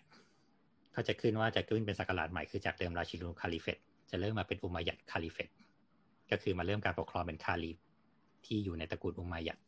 ซึ่งศูนย์กลางจากศาสนาจากเดิมเมกะเมดินาเนี่ยกูฟาย้ายมาอยู่ที่ดามัสกัสถ้าลองดูดามัสกัสก็อยู่ติดกับเมดิเตอร์เรเนียนอืม นะซึ่งดามัสกัสก็คือตรงเนี้ยมาเป็นจุดที่ เริ่มมีการสร้างมัสยิดสร้างอะไรที่ค่อนข้างหรูหราขึ้น เพราะว่ามันมีวิทยาการไบเซนไทน์อยู่ได้จากเปอร์เซียมาแล้วด้วย เงินก็มีเพราะฉันเป็นพ่อค้า เขามีการตั้งกองเรือได้ซ้ำไล่ตีได้ไปยันอิยุโรป เมื่อก่อนยุโรปคือโดนตีเรียบร้อยหมดแล้วอย่างเงี้ยเป็นของท่านมูยาวีหมดเลย แล้วกลายเป็นว่า พออย่างที่เมื่อกี้บอกว่าเหมือนพอทางกลุ่มท่านโมยาวีขึ้นปกครองเนี่ย มันเกิดความเหลื่อมล้ำทางสังคม ชาวเปอร์เซียที่ถูกตีมาช่วงแรกๆอะมันเหมือนเป็นมันเหมือนเป็นยูเนียนของการที่เป็นเป็นรัฐอิสลามเหมือนกันนะแต่ไม่ใช่มันก็จะถูกแบ่งแยกว่านี่คือชนอาหรับ นี่คือชนเปอร์เซียชนเปอร์เซียก็จะอยู่ใต้ชาวอาหรับอีกทีหนึ่งอาหรับจะเป็นชนชั้นปกครองเปอร์เซียจะเป็นชนชั้นที่รองลงมา มันก็เกิดความไม่พอใจหลายๆอย่างเกิดขึ้น และมันก็ไปรวมกับการที่ทายาทตระกูลท่านอาลี ถูกกระทำสิ่งที่ไม่น่ายุติธรรมเกิดขึ้นมา เขาก็รวมกลุ่มกัน ชาวเปอร์เซียกับ กลุ่มที่เป็นชีอะกลุ่มที่เป็นท่านทางทางด้านท่านอาลีเนี่ย รวมกลุ่มกัน แล้วก็กลับมาตีท่านมอยาวี กลับมาไล่อุมายัดคาลิเฟตออก เรียกว่าเป็นกลุ่มของแอบบาซิดแอบบาซิด Caliphate นี่คือจะเป็นรัฐอิสลามที่เป็นเปอร์เซียล้วนๆเลย คือตอนนี้ตีไล่ยึดยึดยึดยึดได้หมดเลย จนท่านมุยาวีคือต้องหนี ถอยถอยไปเรื่อยๆถอยไปที่แอฟริกาเหนือ ถอยถอยถอยถอยไปจนสุดที่ยุโรป สุดท้ายไปจบที่สเปน นั่นคือสุดท้ายอุมายัด Caliphateอยู่แค่ตรงนั้น และนั่นเป็นที่มาของแขกมัวเหรอ นั่นคืออุมายัดที่หนีไป และไปตั้งแขกโมอยู่ที่ยุโรป อืมอืมอ่าณตอนคือนี้เหมือนเหมือนเคยอ่านเรื่องเรื่องการเรื่องที่ทำไมถึงต้องมีตัว ด้านหน้าที่มันเป็นสี่ทิศอะจำได้ปะที่มันเป็นประตูสี่ทิศอะอ่าก็เป็นเรื่องเพราะอันนี้แหละ เพราะว่ามันมีสี่ลูกชายอะไรประมาณเนี้ยเขาตีกันอืมอะตอนนี้ในเรื่องประวัติศาสตร์จะขอเบรกไว้ตรงนี้ก่อน เพราะนี่ก็คือหลังจากที่พอแอปประสิทธิกลับพอเป็นเปอร์เซียนเต็มตัวแล้วอะเนี่ยมันจะเริ่มเข้าสู่ยุคที่เรียกว่าเป็นยุคทองของศาสนาอิสลาม คือวิทยาการต่างๆ พอมันเป็นเปอร์เซียปั๊บเนี่ย มันพุ่งขึ้นเลย เริ่มมีการตั้งมหาวิทยาลัย มีการทำดาราศาสตร์ คณิตศาสตร์ทุกทุกศาสตร์ต่างๆอะเหมือนถูกตั้งด้วยศาสนาอิสลามด้วยซ้ำจีนก็ต้องส่งคนมาเรียน ใครก็ต้องส่งคนมาเรียนที่นี่ แต่ที่นี่ก็เหมือนแบบแจกจ่ายจ้าฉันสร้าง university เลยใครอยากมาเรียนเข้ามาใครอยากมาค้นคว้าก็มามีทุนให้มีอะไรให้ มี literature มีวรรณกรรมมีอะไรเป็นหมดเลย และสิบสองราตรีก็เกิดที่นี่พันหนึ่งราตรีเออพันหนึ่งราตรีไม่สิบสองราตรีเห็นไหมเนี่ยติดเลยเนี่ยสองพันยี่สิบเอ็ดลาตรีเออ อะไรพวกเนี้ยก็เกิดขึ้นที่นี่อ่าเพราะฉะนั้นคือเรื่องจินนี่เกิดขึ้นในคาบสมุทรอาหรับ เป็นเรื่องอาหรับ แต่ถูกแต่งโดยเปอร์เซียอืมอืมอะเดี๋ยวจะเบรกอันนี้ไว้ตรงนี้ก่อนเพราะว่าครัว่าบมันค่อนข้างเยอะละเพราะฉะนั้นก็จะเริ่มเริ่มกลับมาพูดถึงเรื่องเรื่องสถาปัตยกรรมแล้วกัน นิ่งหน่องนิ่งหน่อง อันนี้เป็นงานอัดแทรกนะครับ ก็คือพี่โอเขาเอาเสียงไฟล์เดิมไปฟัง แล้วก็พบว่ามันมี detail บางจุดที่อาจจะยังผิดพลาดหรือว่าเรียบเรียงที่ยังไม่สลวยพอ เขาก็เลยไปอัดมาใหม่ เป็นเวอร์ชั่นที่ เหมือนแกจะกระซิบกระซิบนะ เหมือนอยู่ในห้องนอน ลองฟังดูเสียงช่วงนี้จะเป็นแบบนาทีแห่งความนุ่ม เชิญฟังครับเอาละเดี๋ยวจะมาพูดถึงเรื่องของงานสถาปัตยกรรมในช่วงยุคนี้ละกัน อย่างที่เคยพูดไปว่าในช่วงอิสลามยุคแรกเนี่ย ตั้งแต่ช่วงของท่านมุฮัมมัดจนถึงเป็นราชิดูลคาลิฟะเนี่ยมันไม่ค่อยมีรูปแบบของสถาปัตยกรรมที่เกิดขึ้นมากนะเพราะมันจะอยู่ในเรื่องของการ ขยายอาณาเขตแล้วก็การลบเพื่อความเป็นปึกแผ่นของอิสลามอยู่ แต่ว่าทีนี้เนี่ยมันจะมาเจริญเติบโตในช่วงที่มันเป็นอุมัยยัดดนาสตีความเจริญหลักๆ ของสถาปัตยกรรมเนี่ยก็คือมันจะได้รับอิทธิพลจากไบแซนไทน์แล้วก็ซัสซเนียนเนี่ยมันจะเอามาถูกใช้ที่นี่โดยเยอะพอสมควรเลยอะเดี๋ยวเรามาพูดถึงที่แรกละกัน ที่แรกของหลัก ที่จะถือว่าเป็นต้นกำเนิดของสถาปัตยกรรมอิสลามเลยจริง ๆ เนี่ย มันจะอยู่ที่บ้านของท่านนบีมูฮัมหมัดเดอะ property house in Medina เนี่ย อันนี้เขาจะถือว่าเป็นต้นแบบงานสถาปัตยกรรมชิ้นแรกชิ้นแรกเลย เพราะว่ามันเป็นที่ที่ท่านเหมือนสร้างขึ้นมาเพื่อใช้บ้านตัวเองเนี่ย เป็นที่เหมือนสอนศาสนาเผยแผ่ศาสนาก็คือเหมือนที่เคยพูดไปแล้วเนาะตัววังผังบ้านของเขาเนี่ยจะเป็นทรงสี่เหลี่ยมจัตุรัสมีกำแพงล้อมรอบข้างในเป็นเปิดขอดโลกตรงกลาง เพื่อไอ้พื้นที่ตรงนี้จะใช้สำหรับไว้เพื่อรวมคน ไว้ทำละหมาดไว้สอนไว้เป็นพื้นที่ทำกิจกรรมต่าง ๆ ของชุมชน แล้วก็จะมีเป็นพื้นที่มีหลังคาคลุมข้างๆ ซึ่งก็คือมีการตั้งเสาขึ้นไป แล้วก็คือทำเป็นโครงสร้างหลังคาข้างบนเล็ก ๆ ตรงนี้เนี่ยจะเรียกว่าเป็นไฮโปสไตล์ก็คือมีการเป็นฟังเป็นสองข้างที่จะเป็นหลังคาหลบแดดที่ปลายสุดก็จะมีห้องที่สำหรับไว้เป็นที่พักที่นอนหรืออะไรพวกนี้ไปงานยุคแรกของอาคารพวกนี้จะถูกสร้างด้วยดินเผา ธรรมดา ก็คือจะยังไม่มีรูปแบบของการตกแต่งมากนะก็คือสร้างแบบเป็นฟังก์ชันเลยก็คือเป็นสี่เหลี่ยมดุนๆแล้วก็มีหลังคาโครงสร้างหลังคาก็คือมีเป็นงานดินมั่งงานไม้มั่ง อันนี้แล้วแต่ที่จะหาได้ ซึ่งในสมัยยุคถัดมาเนี่ยของช่วงเป็นท่านมูฮัมหมัดจนถึงช่วงของราชิดูนทั่วไปเนี่ยผังบ้านหรือว่าผังอาคารหรือผังมัสยิดของชุมชนเนี่ยจะวางในรูปแบบนี้คือเป็นทรงจัตุรัส แล้วก็มีขอด ซึ่งที่ไหนที่เหมือนแบบ เป็นที่ที่ใหญ่หน่อยคือในทุก ๆ วันศุกร์เนี่ย ตัวจะมีตัวมัสยิดที่เป็นมัสยิดใหญ่ที่คนในหมู่บ้านจะมาทำพิธีร่วมกันเนี่ยเขาก็จะใช้เป็นรูปแบบนี้ก็จะสร้างให้ใหญ่ขึ้นหน่อยหนึ่งเขาจะเรียกว่าเป็นจามีมัสยิดคือไว้สำหรับทำละหมาดใหญ่ในวันศุกร์ซึ่งจะมีหรือไม่มีก็ได้แล้วแต่ชุมชน ซึ่งจะพูดถึงเรื่องนี้ก่อนว่าที่เมื่อกี้มีคำว่าไฮโปสไตล์ไฮโปสไตล์เนี่ยเป็นรูปแบบการก่อสร้างของสมัยก่อน สมัยยุคแรก ๆ เลยเนี่ยก็คือมีการวางเสาชิดๆกันเพื่อที่จะสร้างวาง ตัวโครงสร้างหลังคาข้างบนได้ เพราะสมัยก่อนวิศวกรรมรองสแปนยังไม่มี การสร้างโครงหลังคาที่แบบใช้เสาน้อยต้นใช้พื้นที่ตัวหลังคาครอบใหญ่ๆเนี่ยมันยังไม่มี เพราะฉะนั้นเขาก็เลยใช้วิธีวางเสาเรียงติดติดติดติดติดกัน แล้วก็เอาแผ่นพื้นแผ่นโครงสร้างแผ่นหลังคาข้างบนเนี่ยวางทับทับทับลงไป ซึ่งหลักวิศวกรรมแบบนี้มีมาตั้งแต่สมัยอียิปต์สมัยโรมัน แต่ส่วนใหญ่เนี่ยเขาจะใช้ในอาคารทางศาสนา เช่นวิหารอย่างของอียิปต์ก็จะเป็นพวกวิหารลักซอร์ หรือตามแบบหน้าพีระมิดทั้งหลายแหล่เนี่ยที่เราจะเห็นเป็นเสาออเบลิสใหญ่ๆวางเรียงๆกันเงี้ยหรืออย่างในโรมันพันธินอนหรืออะไรพวกเนี้ยก็จะใช้วิธีเดียวกันคือวางเสาเสาเสาเสาแล้วค่อยเป็นโครงสร้างหลังคา ที่ทำจากด้วยหิน อะไรพวกเนี้ยข้อเสียของการโครงสร้างแบบนี้คือมันเสียพื้นที่ไปกับการวางเสา แต่พอมันเป็นอาคารทางศาสนา ก็คืออย่างอียิปต์เขาก็ใช้วิธีสลักให้โลกิฟิกใส่เข้าไปเลยหรืออย่างโรมันตรงนี้ก็จะกลายเป็นเหมือนเสาแกะสลักตกแต่ง ให้เกิดความน่าสนใจขึ้น อืมตัวเนี้ยมันก็เลยถูกนำมาใช้ในยุคของอิสลามยุคแรก ซึ่งได้รับอิทธิพลทางการค้าทางอะไรพวกนี้มาเหมือนเหมือนกันอะและต่อไปในเนี่ยตั้งแต่ไปตั้งแต่ช่วงท่านมูฮัมหมัดไปจนถึงจบราชิดูนคาลิเฟตเนี่ยมันก็จะไม่มีอะไรที่มันสำคัญมากนะมันก็จะมีแค่รูปแบบมัสยิดพวกประมาณเนี้ยถูกสร้างขึ้นอาจจะมีใหญ่เล็กหน่อย แต่ก็ไม่ได้มีความสำคัญอะไรมากขนาดนั้น มันจะมาพูดถึงสมัยของท่านเป็นเอ่อไดอุมายัดไดนาสตีละกันอุมายัดก็คือเป็นของท่านมูยาวีที่ตั้งขึ้น แล้วก็ศูนย์กลางจะอยู่ที่ดามัสกัสซีเรีย ที่นี่เนี่ยมันจะเป็นที่ที่เหมือนเดิมมันก็เคยเป็นที่ของโรมันมาก่อน แล้วก็เป็นไบเซนไทน์มันมีความเจริญทางการใช้วัสดุ การใช้รูปแบบการใช้หินเนี่ยมาอยู่ละพอได้รับวิทยาการจากซัสซานิดมาด้วยไบเซนไทน์มาด้วย ที่นี่ก็เลยเหมือนเริ่ม มีการขยายรูปแบบของสถาปัตยกรรมอิสลามมากขึ้น ซึ่งหลักๆเลยเนี่ยเดิมอาคารทางอิสลามจะใช้เป็นดินเผา แต่ที่เนี้ยเขามีหิน เขามีวิทยาการการเลี้ยงหินมาก่อนของซีเรียอะไรพวกเนี้ย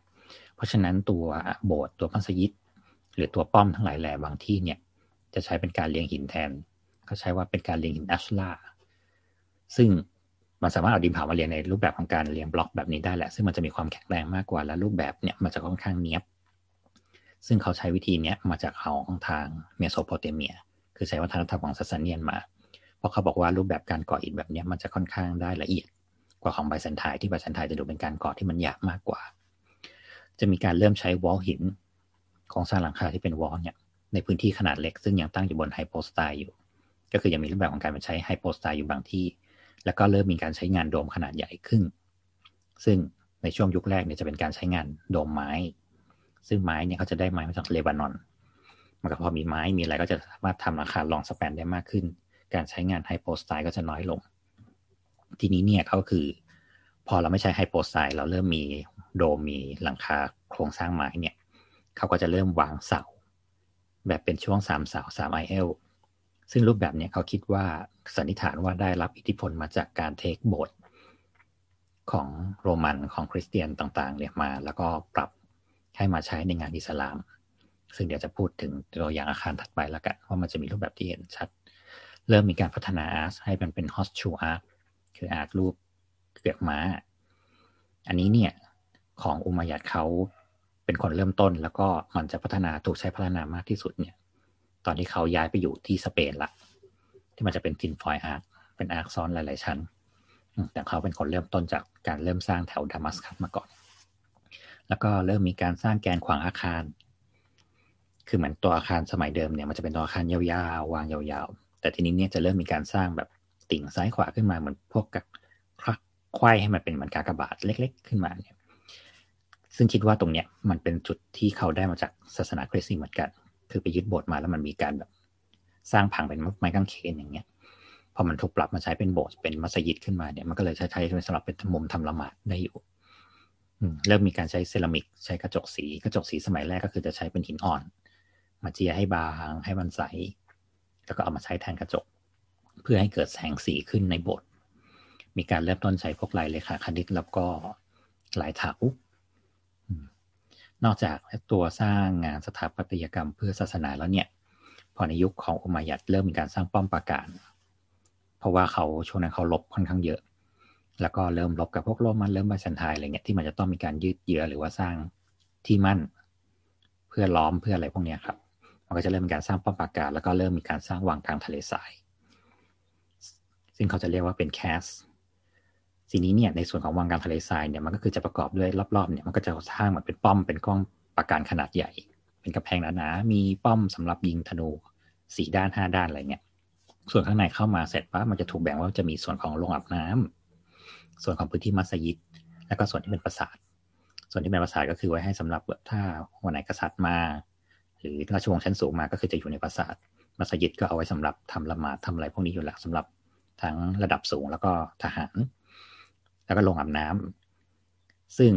หลักๆโรงอาบน้ำเนี่ยเขาคิดว่าไอ้รูปแบบของของตัวป้อมปราการเนี่ยจะได้มาจากโรมัน คือมันจะมีผังของป้อมปราการโรมันที่เมื่อก่อนอยู่ในซีเรียเนี่ยมันจะเป็นรูปทรงประมาณนี้เลย แล้วก็ถูกมันปรับเอามาใช้ เป็นต้นแบบในการไปสร้างที่อื่นต่อโรงอาบน้ำก็คือจะแบบแบบของโรมันเลย มันก็จะเป็นพื้นที่แบบเป็นฮอตบาร์แล้วก็เป็นพื้นที่แบบโล่งๆเหมือนไว้สำหรับพบปะพูดคุยพบเจอกันหลังจากอาบน้ำอะไรเงี้ย ซึ่งโรงอาบน้ำมันมีฟังก์ชันอีกอย่างก็คือไว้สำหรับอาบก่อนทำพิธีละหมาด ทางฟังก์ชันของมัสยิดสมัยต่อๆมา มันจะต้องมีตัวของเขาเรียกว่าเป็นน้ำพุเป็นฟาวเทนเพื่อไว้สำหรับเหมือนเดินทางมาถึงเสร็จก็เอาไว้ล้างหน้าล้างตาล้างมืออะไรเงี้ยก่อนจะเข้าพื้นที่ข้างในเพื่อไปทำละหมาดเขาก็เลยคิดว่ารูปแบบของโรงอาบน้ำตรงนี้มันก็คือเป็นฟังก์ชัน ใช้ได้สองอย่างก็คือใช้ในเรื่องของกิจการทั่วไป แล้วก็ในเรื่องศาสนาด้วย เริ่มมีการใช้กระเบื้องพื้นโมเสกปู ตกแต่งเป็นลวดลาย ผนังเริ่มวาดด้วยสี fresco ก็คือ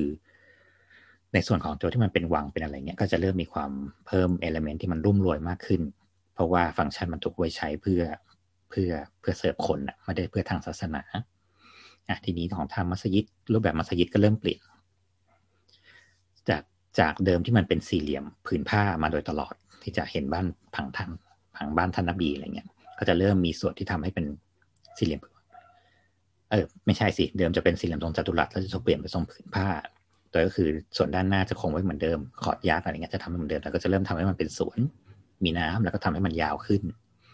ส่วนของไอตัวมัสยิดด้านในเนี่ยก็จะเริ่มใช้วิธีอย่างที่บอกว่าแบ่งเป็นสามเสาแทนการใช้ให้โพสไตล์หรือถ้าสมมติว่ายึดโบสถ์ที่ไหนมาได้เนี่ยเพราะว่าก่อนโบสถ์คริสต์มาสจะทำเป็นสี่ทางเข้าเนี่ยเขาก็จะปิดทางใดทางหนึ่งที่ มันจะหันไปทิศไปที่ทางอเมริกาได้ถูกต้องเนี่ยเพื่อสร้างให้ตรงนั้นนะเป็นคุยบาควิบลาขึ้นมา แล้วก็เริ่มมีการเติมมินเนเรตขึ้นมาทำมิราบในตัวภายใน แล้วก็มีการสร้างมินบา มินบาก็คือเหมือนแท่นที่ไว้สำหรับให้อิหมามหรือผู้นำทางศาสนาเนี่ยขึ้นไปพูด ขึ้นไปเพื่อกล่าวนำอะไรเงี้ยอืม แล้วก็ฟาสาดอาคารจะเริ่ม มีการแกะสลัก มีการเพิ่มลวดลาย มีการใส่ตัวเลขาคณิตเข้าไปมากขึ้น เริ่มใช้อาร์คใหญ่ๆ โค้งๆ ใหญ่ ๆ ได้แล้ว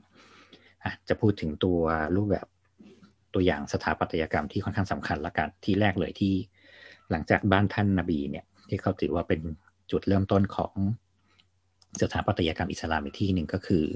Dome of Rock ที่เยรูซาเล็ม อันนี้เนี่ยถูกสร้างขึ้นด้วย ท่าน caliph รุ่นที่ 5 ของตระกูลอุมัยยัดท่านอับดุลอัลมาลิก ซึ่งท่านอับดุลเนี่ยค่อนข้างเก่งในเรื่องของการขยายอิทธิพล คือเขาเป็นคนที่ตี ขยายไปได้ถึง North Africa เนี่ยไปทั้งหมดเลยไปถึง Iberianคาบสมุทร Iberian แล้วก็ด้านบนเนี่ยตียันไปสุดสุดอนาโตเลียอนาโตเลียก็คือแถวตุรกีทั้งหมดเนี่ย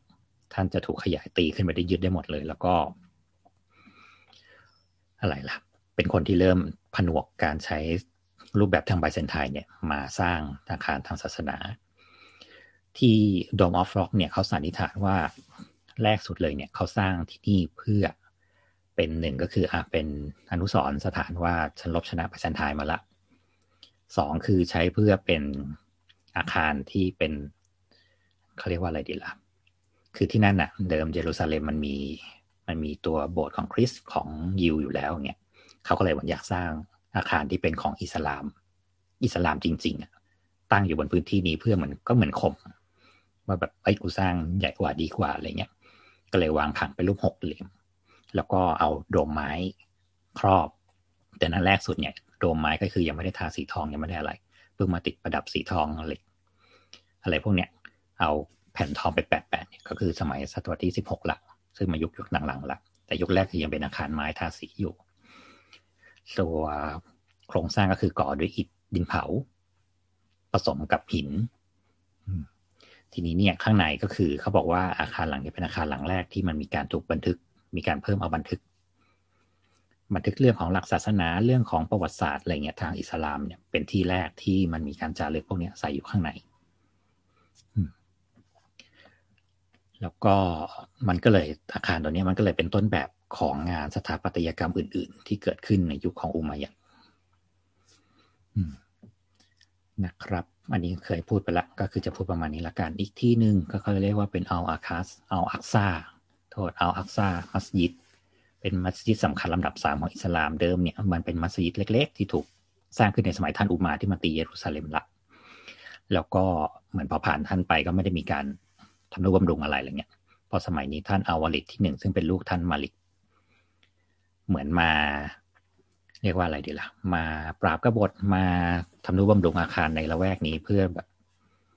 สร้างอาคารให้มันดูมั่นคงขึ้นอย่างเงี้ย ตั้งแต่แถบดามัสกัสไล่ลงมาถึงตัวเมดินาเนี่ย ท่านก็เลยมาสร้างตัวมัสยิดเนี่ยใหม่ครอบทับที่เดิม ซึ่งรูปแบบในสมัยแรกก็คือจะยังเป็นเรียบๆอยู่ อย่างที่เคยบอกว่าจะเป็นงานก่อก็คือมันเปลี่ยนมาก่อให้ใหม่ ให้ใหญ่ขึ้นทำ กรอบเกลือบอาคารเนี่ยให้มันดูทันสมัยขึ้นให้มันดูแบบแน่นหนา จากของเดิมเป็นที่เล็ก ๆ ก็คือขยายขนาดให้มันเป็นพื้นที่ที่คนสามารถเข้ามาทำละหมาดได้เยอะขึ้น แต่ว่าอาคารหลังเนี้ยโชคร้ายหรืออะไรสักอย่างมันจะถูกแผ่นดินไหวพังไปก่อนแต่ก็ในสมัยต่อๆมาเช่นแอบบสิตฟาติมาอะไรพวกเนี้ยเขาก็จะมารีโนเวทอยู่เรื่อยๆ เพราะว่ามันก็จะถูกแผ่นดินไหวพังไปเรื่อยๆ แล้วก็พอเหมือนมาบูรณะใหม่ก็จะเริ่มแบบเติมรูปแบบของอาคารเนี่ยใส่เข้ามาเรื่อยๆ ก็คือจะเริ่มมีฟาซาดเริ่มมีมินาเรตมีมินลาบอะไรพวกเนี้ยครับ เพิ่มขึ้นมาเรื่อยๆจนถึงปัจจุบันที่ค่อนข้างแบบใหญ่โต แล้วก็แบบองค์ประกอบทุกอย่างค่อนข้างครบสมบูรณ์ละอีกที่หนึ่งที่ค่อนข้างสำคัญเลยก็คือเป็น Great Mosque of Damascus ที่นี่เนี่ยเดิมมันเป็นอาคารศาสนาของโรมันแบบดั้งเดิมมาก่อนเลยเพราะว่าเดิมเนี่ยเขาเหมือนเป็นวิหารสักการะเทพจูปิเตอร์ แล้วพอต่อมาเขาเป็นคริสที่นี่ก็ถูกปรับให้มันแบบเป็นโบสถ์แล้วพอถูก อิสลามยึด อิสลามก็ปรับมาเป็นมัสยิดอีกทีหนึ่ง ซึ่งตัวอาคารภายนอกเนี่ยก็คือใช้ในรูปแบบของเดิมเลย ช่วงเสาช่วงสแปนอะไรเนี่ยใช้ของเดิมแหละ แต่ว่าเราเขากลับมาปรับผังข้างในใหม่ ก็คือเดิมมันเป็นผังบสถ์สามเสา มันจะเป็นสามเสาอยู่ละ แต่แค่ว่า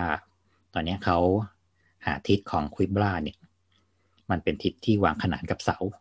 เพราะฉะนั้นที่นี่เนี่ยเหมือนเดินเข้าไปเสร็จปั๊บต้องหัน ขวาหันซ้าย เพื่อ มาสักการะมาไหว้มาละหมาดแต่ที่จะแบบเดินเข้าไปแล้วก็สักการะไปตรงๆอะไรเงี้ยที่นี่เป็นที่แรกที่มีการใช้สร้างมินาเรตเกิดขึ้น เพราะว่าเดิมมันเป็นหอคอยของโบสถ์คริสมาก่อนแล้วก็เขาก็เลยมาปรับ เพื่อปรับตรงนี้ให้มันกลายเป็นมินาเรตขึ้นมา รูปแบบทางอาคารมันก็เลยดูเป็นอาคารทรงคริสที่ถูกปรับเป็นอิสลามตัวโบสถ์หลังๆเลยเนี่ยก็เลยใช้รูปแบบผังของที่เนี่ย ปรับสร้างปรับสร้างมาเรื่อยๆเหมือนที่เคยพูดไปก่อนตอนต้นละว่ามันก็จะเป็นรูปแบบจากเดิมจัตุรัสเป็นสี่เหลี่ยมผืนผ้าแทน ที่นี่เนี่ยมีการใช้โมเสกมีการใช้กระจกสีมาประดับฝาสาดข้างนอกเริ่มแกะสลักเป็นลายเลยค่ะคณิตลายเทาอะไรพวกเนี้ยจากพวกหินทรายอะไรเงี้ยครับมาแปะแปะแปะแปะแปะเพื่อให้มันดูแบบเจริญสุดๆเพราะที่นี่เหมือนเป็นจุดศูนย์กลางของ ของราชวงศ์อยู่ละ เพราะฉะนั้นตัว Great Mosque เลยเนี่ยเลยถูกใช้เป็นที่ที่ค่อนข้างจะใส่วิทยาการแล้วก็ใส่ศิลปะของอิสลามเนี่ยเข้าไปเต็มๆเลยอืมอะส่วนถ้าเมื่อกี้ที่พูดถึงว่ามีการในสมัยนี้เริ่มมีการสร้างป้อมสร้างอะไรเนี่ยที่สำคัญเนี่ยเขาอ่านว่าเป็นเคสเอลเฮอลชาคัดที่นี่เนี่ยมันจะเป็นป้อมแล้วก็วางกลางทะเลทรายซึ่งใหญ่มาก แล้วก็มีการตกแต่งฟาซาดอะไรพวกเนี้ยค่อนข้างจัดเต็มแต่ที่นี่คือเหมือนเป็นต้นแบบเป็นที่แรก ๆ ที่สร้างตัววังกลางทะเลทรายที่เหมือนใช้งานจริง แล้วก็ใช้งานกันมาต่อต่อเนื่อง เพราะที่นี่เนี่ยเดิมมันเป็นจุดศูนย์กลางที่เอาไว้สำหรับลบ กับโรมันด้วยอะไรเงี้ยครับ เขาก็เลยใช้รูปแบบของตัวอาคารโรมันเดิมเนี่ยมาสร้าง แล้วก็สร้างเหมือนที่เคยพูดไปเมื่อกี้ไปแล้ว ว่ามีทั้งมัสยิด มีทั้งป้อม มีทั้งวังแล้วก็จะมีตัวแคสอีกหลาย ๆ ที่ลองไป search ดูได้ว่ามันจะมี castle of Kharana อะไรพวกนี้ครับ มันจะเป็นรูปแบบประมาณเดียวกันแต่จะเล็กกว่า ที่นี่ค่อนข้างใหญ่ ตัวพวกแบบแกะสลักทั้งหลายแหละที่มันหลุดล่อนไปตามฤดูกาลตามอายุเนี่ย มันก็ถูกเอาไปเก็บตามพิพิธภัณฑ์หมดละอันนี้จะเป็นรูปแบบของสถาปัตยกรรมที่เกิดขึ้นในยุคนี้ยุคที่เราพูดถึงที่มันถึงจบปลาย Umayyad dynasty เพื่อ เตรียมเข้าสู่ Abbasidจริงๆอุมายัดก็ไม่ได้ถือกับแบบล้มหายตายจากไปเลยทีเดียวเขาก็แค่ถอยถอยล่นไปอยู่อิบาเนียนไปอยู่สเปนซึ่งเดี๋ยวค่อยพูดกันอีกทีการที่เขาเจริญเติบโตขึ้นมาเป็นเหมือนไปเป็นแขกมัว เอาอันคาสเอาอันดูลาสของเขาเนี่ย เดี๋ยวไว้ถึงยุคเขาแล้วเดี๋ยวค่อยว่ากันอีกทีแต่ตอนนี้ก็คือให้จบตรงนี้ก่อนแล้วกันนะครับ อันนี้ก็คือเป็นการปูให้ดูก่อนว่าภาพรวมของ Game of Thrones ที่ผ่านมาเป็นยังไงบ้างอืมซึ่งซึ่ง ซึ่งหลักศาสนาจริง ๆ มันก็เลยว่าอิสลามจริงๆศาสนาเป็นศาสนาที่ค่อนข้างถ่อมตัวอ่าเออเขาบอกว่าจริงๆที่ท่านนบีไม่ได้ตั้งไม่ได้ตั้งว่าใครเป็น successor ไม่ได้ตั้งใครต่อเนื่องคือหมายความว่าแบบฉันเป็นใครฉันไม่สามารถกำหนดอนาคตได้ มีแต่พระสงฆ์พระเจ้าเท่านั้นที่จะกำหนดได้อะไรเงี้ยอืมมันก็เลย แต่มันก็กลายเป็นว่ามันเกิดความวุ่นวายเกิดขึ้นเพราะว่าแบบอ้าวพอไม่ได้สั่งไว้มันก็เลย มีการแตกนั่นนี่ขึ้นมาอะไรเงี้ยแต่มันก็จะนำไปสู่แนวทางการเติบโตในแบบของเขาในแบบแบบหนึ่งอืม แต่ต้องแต่ต้องลองไปหาอ่านหรือลองไปเสิร์ชดูใน YouTube ก็ได้ครับ มีหลายช่องที่เหมือนพูดเรื่องนี้ไป แล้วก็ลงดีเทลลึกพอสมควรแล้วก็แบบสนุกมาก นี่เกมออฟโทนชัดๆเหมือนวางแผนกันไปกันมา เช่นคนนี้ติดสินบนคนนี้เพื่อไปฆ่าคนนี้ เพื่อให้เกิดผลทางนี้อะไรเงี้ยมีคนส่งคนไปเพื่อเจรจาอ๋อแล้วก็มีเรื่องของในระหว่างที่ท่านอาลีกับ ท่านมูยาวีมีคอน FLICT กันอะ เออก็เหมือนมีเหมือนมีข่าวลือประมาณว่าเหมือนท่านมูยวีปล่อยข่าวให้ทางภรรยาของท่านอุตของท่านอุตแมนเนี่ย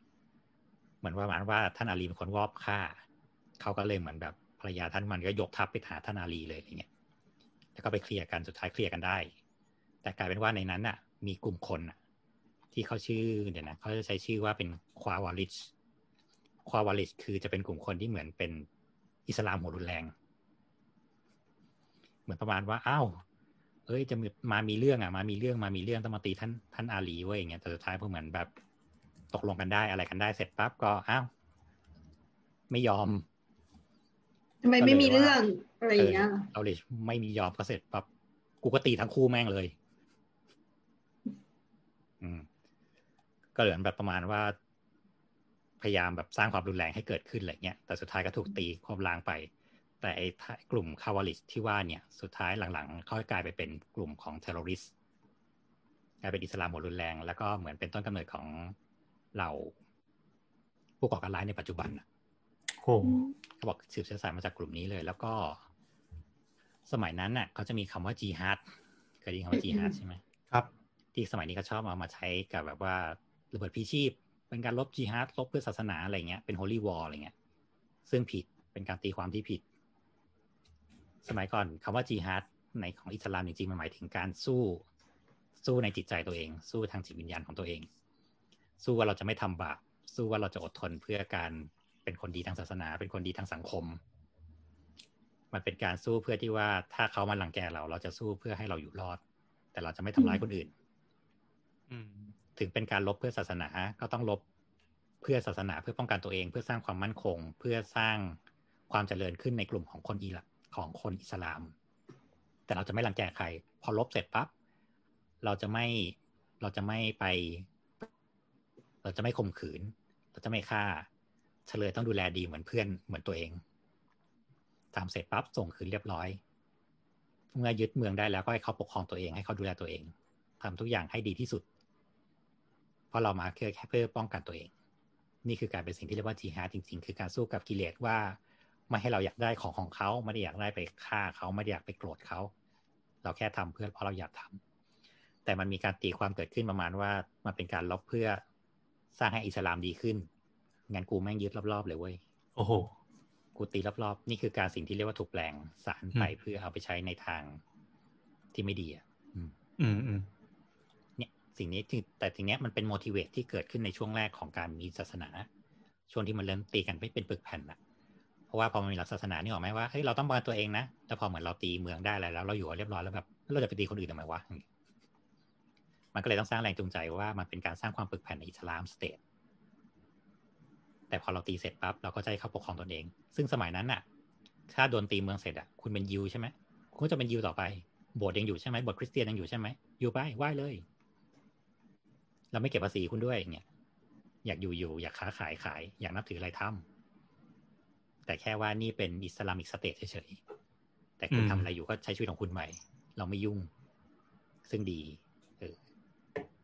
มันไม่เหมือนการรบสมัยอื่นที่ว่าพอกลิ่นเหมือนปั๊บคุณต้องเปลี่ยนคุณต้องเปลี่ยนอะไรเงี้ยไม่มันก็เลยกลายเป็นว่ามันก็เป็นตัวที่ทำให้อิสลามช่วงแรกมันค่อนข้างเจริญเติบโตเร็วเพราะว่าคนมันไม่ต่อต้าน มันก็เลยเกิดแคลคิดกันเป็นคนร่วมได้ว่าเออเราเป็นส่วนหนึ่งของ Islamic state นะ เราควรทำให้ Islamic state อะไรเงี้ย โอเค นี่ก็เป็นการเปิดภาคแล้วกันของการเข้าสู่อาณาจักรของอิสลามนะครับ เดี๋ยวเราจะมี detail เรื่องอื่นอีก เช่น พวกสถาปัตยกรรม หรือว่าในยุคที่ความเจริญรุ่งเรืองถึงขีดสุดเนี่ยอืมเพราะว่าจริงๆ พวกนี้มันต้องไปพูดถึงเรื่องของ Persian กับเรื่องของ Byzantine ซึ่งมันต้องลง detail เพราะว่าพวกเนี้ย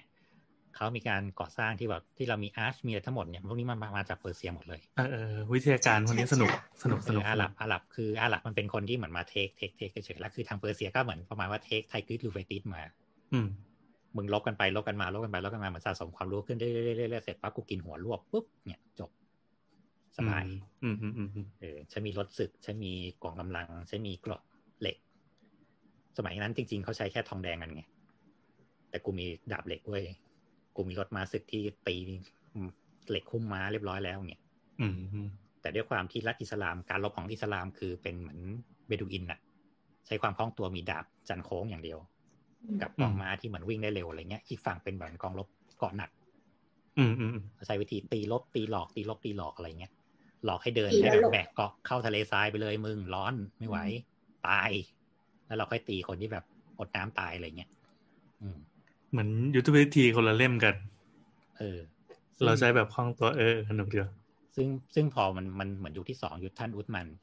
ท่านอุมัรเนี่ยเขาเหมือนเป็นนักนักเศรษฐศาสตร์และนักการรบ ซึ่งแบบ ตอนที่ตี Sassanian น่ะ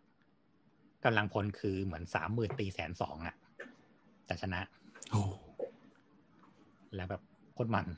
มันมีช่อง YouTube อยู่ลองไป search ดูได้ พวกแบบเป็นอิสลามมิกอะไร สมัยก่อน prehistoric อะไรพวกนี้ครับมันมีช่องที่เหมือนทำเป็นกราฟิกด้วยนะ ว่าการรบทีมสอนวางลบภูมินี้ วางกองกำลังยังไงซ้ายขวาเท่าไหร่ไอ้นี่บุกตีซ้ายยังไงขวาบุกมายังไงโอ้โหดูแล้วแบบโคตรเพลินนะไม่รู้ได้ยังไงอีกคนหนึ่งที่เราชอบอะ เราชอบคนคนที่สู้ในสงครามครูเสดชื่ออะไรนะพี่พูดชื่ออยู่ซาลาดินนั่นแหละเราชอบมากเลย มีหนังสืออะคนนี้ก็เก่ง ซึ่งนั่นมันเป็นแบบอิสลามช่วงปลายแล้วอะนั่นแหละ เดี๋ยวไว้ค่อยลามไปถึงทีละอย่างทีละอย่าง ได้ได้ได้ แล้วถ้าคุณผู้ฟังสนใจจะให้ลงประเด็นไหนในในช่วงระยะที่เมื่อกี้มีกล่าวถึงไทม์ไลน์ที่จะคุยกันล่วงหน้ามี spoil เล็กน้อยนะครับ ก็ เออลองมาคุยมาแลกมาเปลี่ยนกันได้ ถ้าเกิดว่าเรามีตกหล่นข้อมูลตรงไหนหรือว่าตรงไหนต้องการ correct เนี่ยก็เรายินดีอย่างยิ่งยินดียิ่งก็ ลองมาแลกเปลี่ยนกันนะโอเค ก็ทวิตมาหาเราได้ที่ทวิตเตอร์แอดสาวสาวนะหรือไม่ก็ใส่แฮชแท็กสาวสาวก็ได้ พูดคุยกับเรานะครับ แล้วก็เดี๋ยวเดี๋ยวออกออกตัวนี้หนึ่งก่อนจริงๆมันจะมีคนถามแบบเฮ้ยทำไมสาวๆแบบไม่ค่อยคุยเรื่องงานสถาปัตย์เลยวะคุยแต่เรื่องแบบอะไรอย่างเงี้ยซึ่งออกตัวไว้ก่อนเว้ยว่าสถาปัตย์จริง ๆ อะ สิ่งที่เกี่ยวเนื่องกับสถาปัตย์จริงๆอะมันไม่ใช่ค่อยศิลปะหรือวิทยาการอะไรหรอกพวกนั้นมันเป็นช่วงปลายแล้วอะ แต่จริงๆ เรื่องที่เกี่ยวกับสถาปัตย์จริงๆอะมันเป็นเรื่องของแบบแอนโทโพโลจีเลยอะเรื่องมนุษยวิทยา มันคือเรื่องของชีวิตประจำวันเรื่องของคนเรื่องของแบบพฤติกรรมอะไรเงี้ยก่อนที่มันจะแบบถูก transform มาแบบมาเป็นงานสถาปัตยกรรมอะเหมือนที่พูดในคติไทยเดี๋ยวโนบอทให้ใส่ก่อนนะอ๋อไม่ไม่คือคือพยายามจะบอกว่าแบบคือเวลาเราจะเคลมเนี่ยรู้สึกว่ามันเคลมใหญ่ที่บอกว่าสถาปัตยกรรมคือทุกอย่างรอบรอบตัว แต่ก็ หน้ามันไส้นะแต่จริง ๆ มันก็เป็นอย่างนั้นจริงๆอะแบบเอาเอาแค่แบบสูตรว่าเศรษฐกิจไม่ดีอย่างเงี้ยเราก็ต้องออกแบบเนี่ยอาคารให้มันรองรับกับ กับเงินกับสิ่งที่ต้องใช้อะไรเงี้ย เราก็เลยคิดว่ามันก็ไปกันตามแบบองค์คาพยพทั้งหมดอะไรเงี้ยใช่จริงๆสถาปัตย์คือสิ่งที่ทำมาเพื่อเสริมมนุษย์ไงอย่างที่พูดในคติไทยว่าสุดท้ายคือสถาปัตยเวทเกิดขึ้นเพื่อ support งานทางศาสนา ขึ้นเพื่อ support ทาง monarchy เพื่อ support ทางมนุษย์ทั่วไป เพราะฉะนั้นเราเลยชอบคุยเรื่องคนนี่ไงเรื่องประวัติศาสตร์เรื่องเศรษฐกิจเรื่องสังคมเนี่ยเพราะนี่คือพื้นฐานของสิ่งที่เรียกว่าสถาปัตย์หมดเลยเห็นปะฟังดูดีอะเออดูดีว่ะเมื่อก่อนไม่คิดอะไรขนาดนี้หรอกไอตัวบ้านตัวอาคารน่ะ มันก็เป็น output output ปลายทางใช่ไหมแต่ระหว่างนั้นน่ะมันต้องต้องเก็บถามต้องว่าอะไรความมากมายความสวยจริง ๆ อะ มันไม่มีจริงไงมันมีแค่สิ่งที่เจ้าของบ้านชอบ กับสิ่งที่ของบ้านไม่ชอบ คนทั่วโลกบอกชอบเจ้าของบ้านบอกไม่ชอบ เขาก็ไม่สร้าง อืมและอะไรคือสิ่งที่เรียกว่า aesthetic ที่แท้จริงมอะไรคือสิ่งที่เรียกว่าความสวยงามที่แท้จริง มันมีแต่สิ่งที่มนุษย์ใช้งานตรงนั้นชอบ และใช้สะดวกและดี กับไม่ชอบ ไม่เกิดฟังก์ชัน ไม่เกิดประโยชน์ไม่ support คอนเซ็ปต์ตรงนั้นอะไรเงี้ยอืมเพราะฉะนั้นสิ่งแรกที่สถาปนิกสถาปนิกเลยล่ะ สถาปนิกควรนู่นเขาควรสนใจคือเรื่องของคน เรื่องของคนใช้งานเรื่องของพื้นที่ตรงนั้นมากกว่า ก็นี่ก็เลยชอบเรื่องพวกอย่างเงี้ยพวกคติอืมพวกการใช้ชีวิตพวกประวัติศาสตร์พวกอะไรมันก็คือ มันก็หลอมรวมมันเป็นสุดท้ายมันก็สร้างสถาปัตยกรรมตรงนี้เกิดขึ้นมาเพราะว่ามันมีคอนเซปต์คอนเซปต์ก็เกิดมาจากการใช้ชีวิตของคนในตรงนั้นนั่นแหละเนี่ยอืมเหมือนแบบอย่างฟังแล้วจะรู้ไปทำไมไอ้เรื่องพวกนี้นี่ไงมันมีที่มาที่ไปเพราะเพราะมันอยู่ในพื้นที่แบบนี้อะคราวที่แล้วเบดูอินทำไมมันต้องเกิดแบบนี้แบบนี้แบบนี้แบบนี้เพราะมันได้ชีวิตแบบนี้ไงมันมีบ้านแบบนี้ไงมันมีแพะอย่างนี้ไง ดังอันนี้ดังนั้นก็เมื่อ สอง EP ที่แล้วนะ EP หนึ่งแปดสามอะที่บอกว่าเป็นบ้านของเปล่าชนเผ่าเร่ร่อนเนี่ยอืมันดีมากเลยนะมันมันตอบโจทย์เรื่องนี้เหมือนกัน ว่าสถาปัตยกรรมตกลงแล้วมันคืออะไรบางทีเอาเพิงเอาเต็นท์ไปวางเอาใบไม้มาสุมมันก็ได้แล้ว ถ้ามันตอบโจทย์อืมเพราะวิถีชีวิตเราเป็นอย่างนั้น ซึ่งซึ่งเรื่องโนแมดนั้นน่ะมันก็แสดงให้เห็นเลยอะกูเป็นมาไซกูมีแค่เนี้ยกูก็อยู่เท่าเนี้ยทำไมกูต้องทำพื้นกระโจมสูงเพราะกูต้องการให้ลมมันขึ้นทำไมบ้านต้องโปร่งต้องสูงต้องแหลมอะไรเงี้ย ทำไมต้องมีทางพอชก่อนเข้าเพื่อกันสัตว์ร้ายเข้ากันคนเห็นกันโจรบุกอะไรเงี้ยอ่าเออมันตอบโจทย์ทั้งนั้นแหละ มันเป็นสิ่งที่ถูกพัฒนาขึ้นมาเพื่อตอบโจทย์คนที่อยู่คนที่ใช้ทำไมต้องทำไมต้องเปอร์เซียนถึงเริ่มทำไมถึงวัฒนธรรมซูเมเรียนต้องมีอิฐดินเผา ก็กูอยู่ที่รับรู้แม่น้ำไงอืมกูมีดินเหนียวเยอะไงอืมกูก็เอามาก่อมาตากเหมือนบ้านเรานี่ไง เราถึงใช้อิฐไงทำไมเราไม่ถึงทำปราสาทหินเหมันเขมรก็กูไม่มีหินง่ายทำไมหินหินเขมรถึงไม่ใช้อิฐเหมือนเรา ก็กูมีศิลาแรงไงทำไมกูจะต้องไปโปะหินเหมือนมึงด้วย กูไม่มีดินเหนียวเหมันมึงนี่อะไรเงี้ย แล้วทำไมเราถึงทำเหมือนเขมรไม่ได้ เราไม่มีนู่นเขาเราก็เลยใช้เครื่องไม้ มาใช้ดีเทลเดียวกับเขมรเกิดเป็นศิลปะไทยขึ้น แต่กูลอกเขมรมาอะไรเงี้ยอืมโอเค เดี๋ยวไปไกล จริงๆ สนุกดี สนุกดี สนุกดีอืมก็อ่าพูดคุยกับเราได้นะครับ ที่ Twitter แอดสาวสาวหน้าหรือไม่ก็ใส่แฮชแท็กสาวสาวแล้วก็ อ่าคราวหน้าเรามาเจอกัน เดี๋ยวขอขอแวะสลับเป็นช่างเถิดหนึ่งสัปดาห์ก่อน แล้วก็ต่อไปพี่พี่จะต่อเลยป่ะ เป็นแบบว่าด้วยจักรวาลของอิสลามต่อเลยเนาะเดี๋ยว เอาเถอะวลาหรืออยากเดี๋ยวเป็นอย่างอื่นเพื่อแก้ขัดดึงเชงกันหน่อยไม่เอาแม่ก่อนอีกได้ได้มันจะได้ฟังต่อเนื่องนี่คือกดดันพี่โอพี่โอเครียดแล้วเนี่ยเดี๋ยวเขาน่าจะมีพลอยมาด้วยนะครับพลอยจะเป็นคนหลีเตรีดยมไว้หมดแล้วเตรียมไว้หมดแล้วเย่จริงๆมันมีหลายอย่างย่าชีวิตประจำวันมันก็เกิดมาจากเนี้ยอย่างเช่น อย่างที่เคยเกริดที่พลอยเกริดกับที่ทำการกินกาแฟ อะอ่าที่อ๋ไม่อได้เอออิสเอลามอโดยตรงเลยนะเอออุ้ยเนี่ยพลอยอยากเล่าแต่ไม่อยู่ อ่าเออเนี่ยจริง ๆก็เลยเก็บไว้พลอยเย่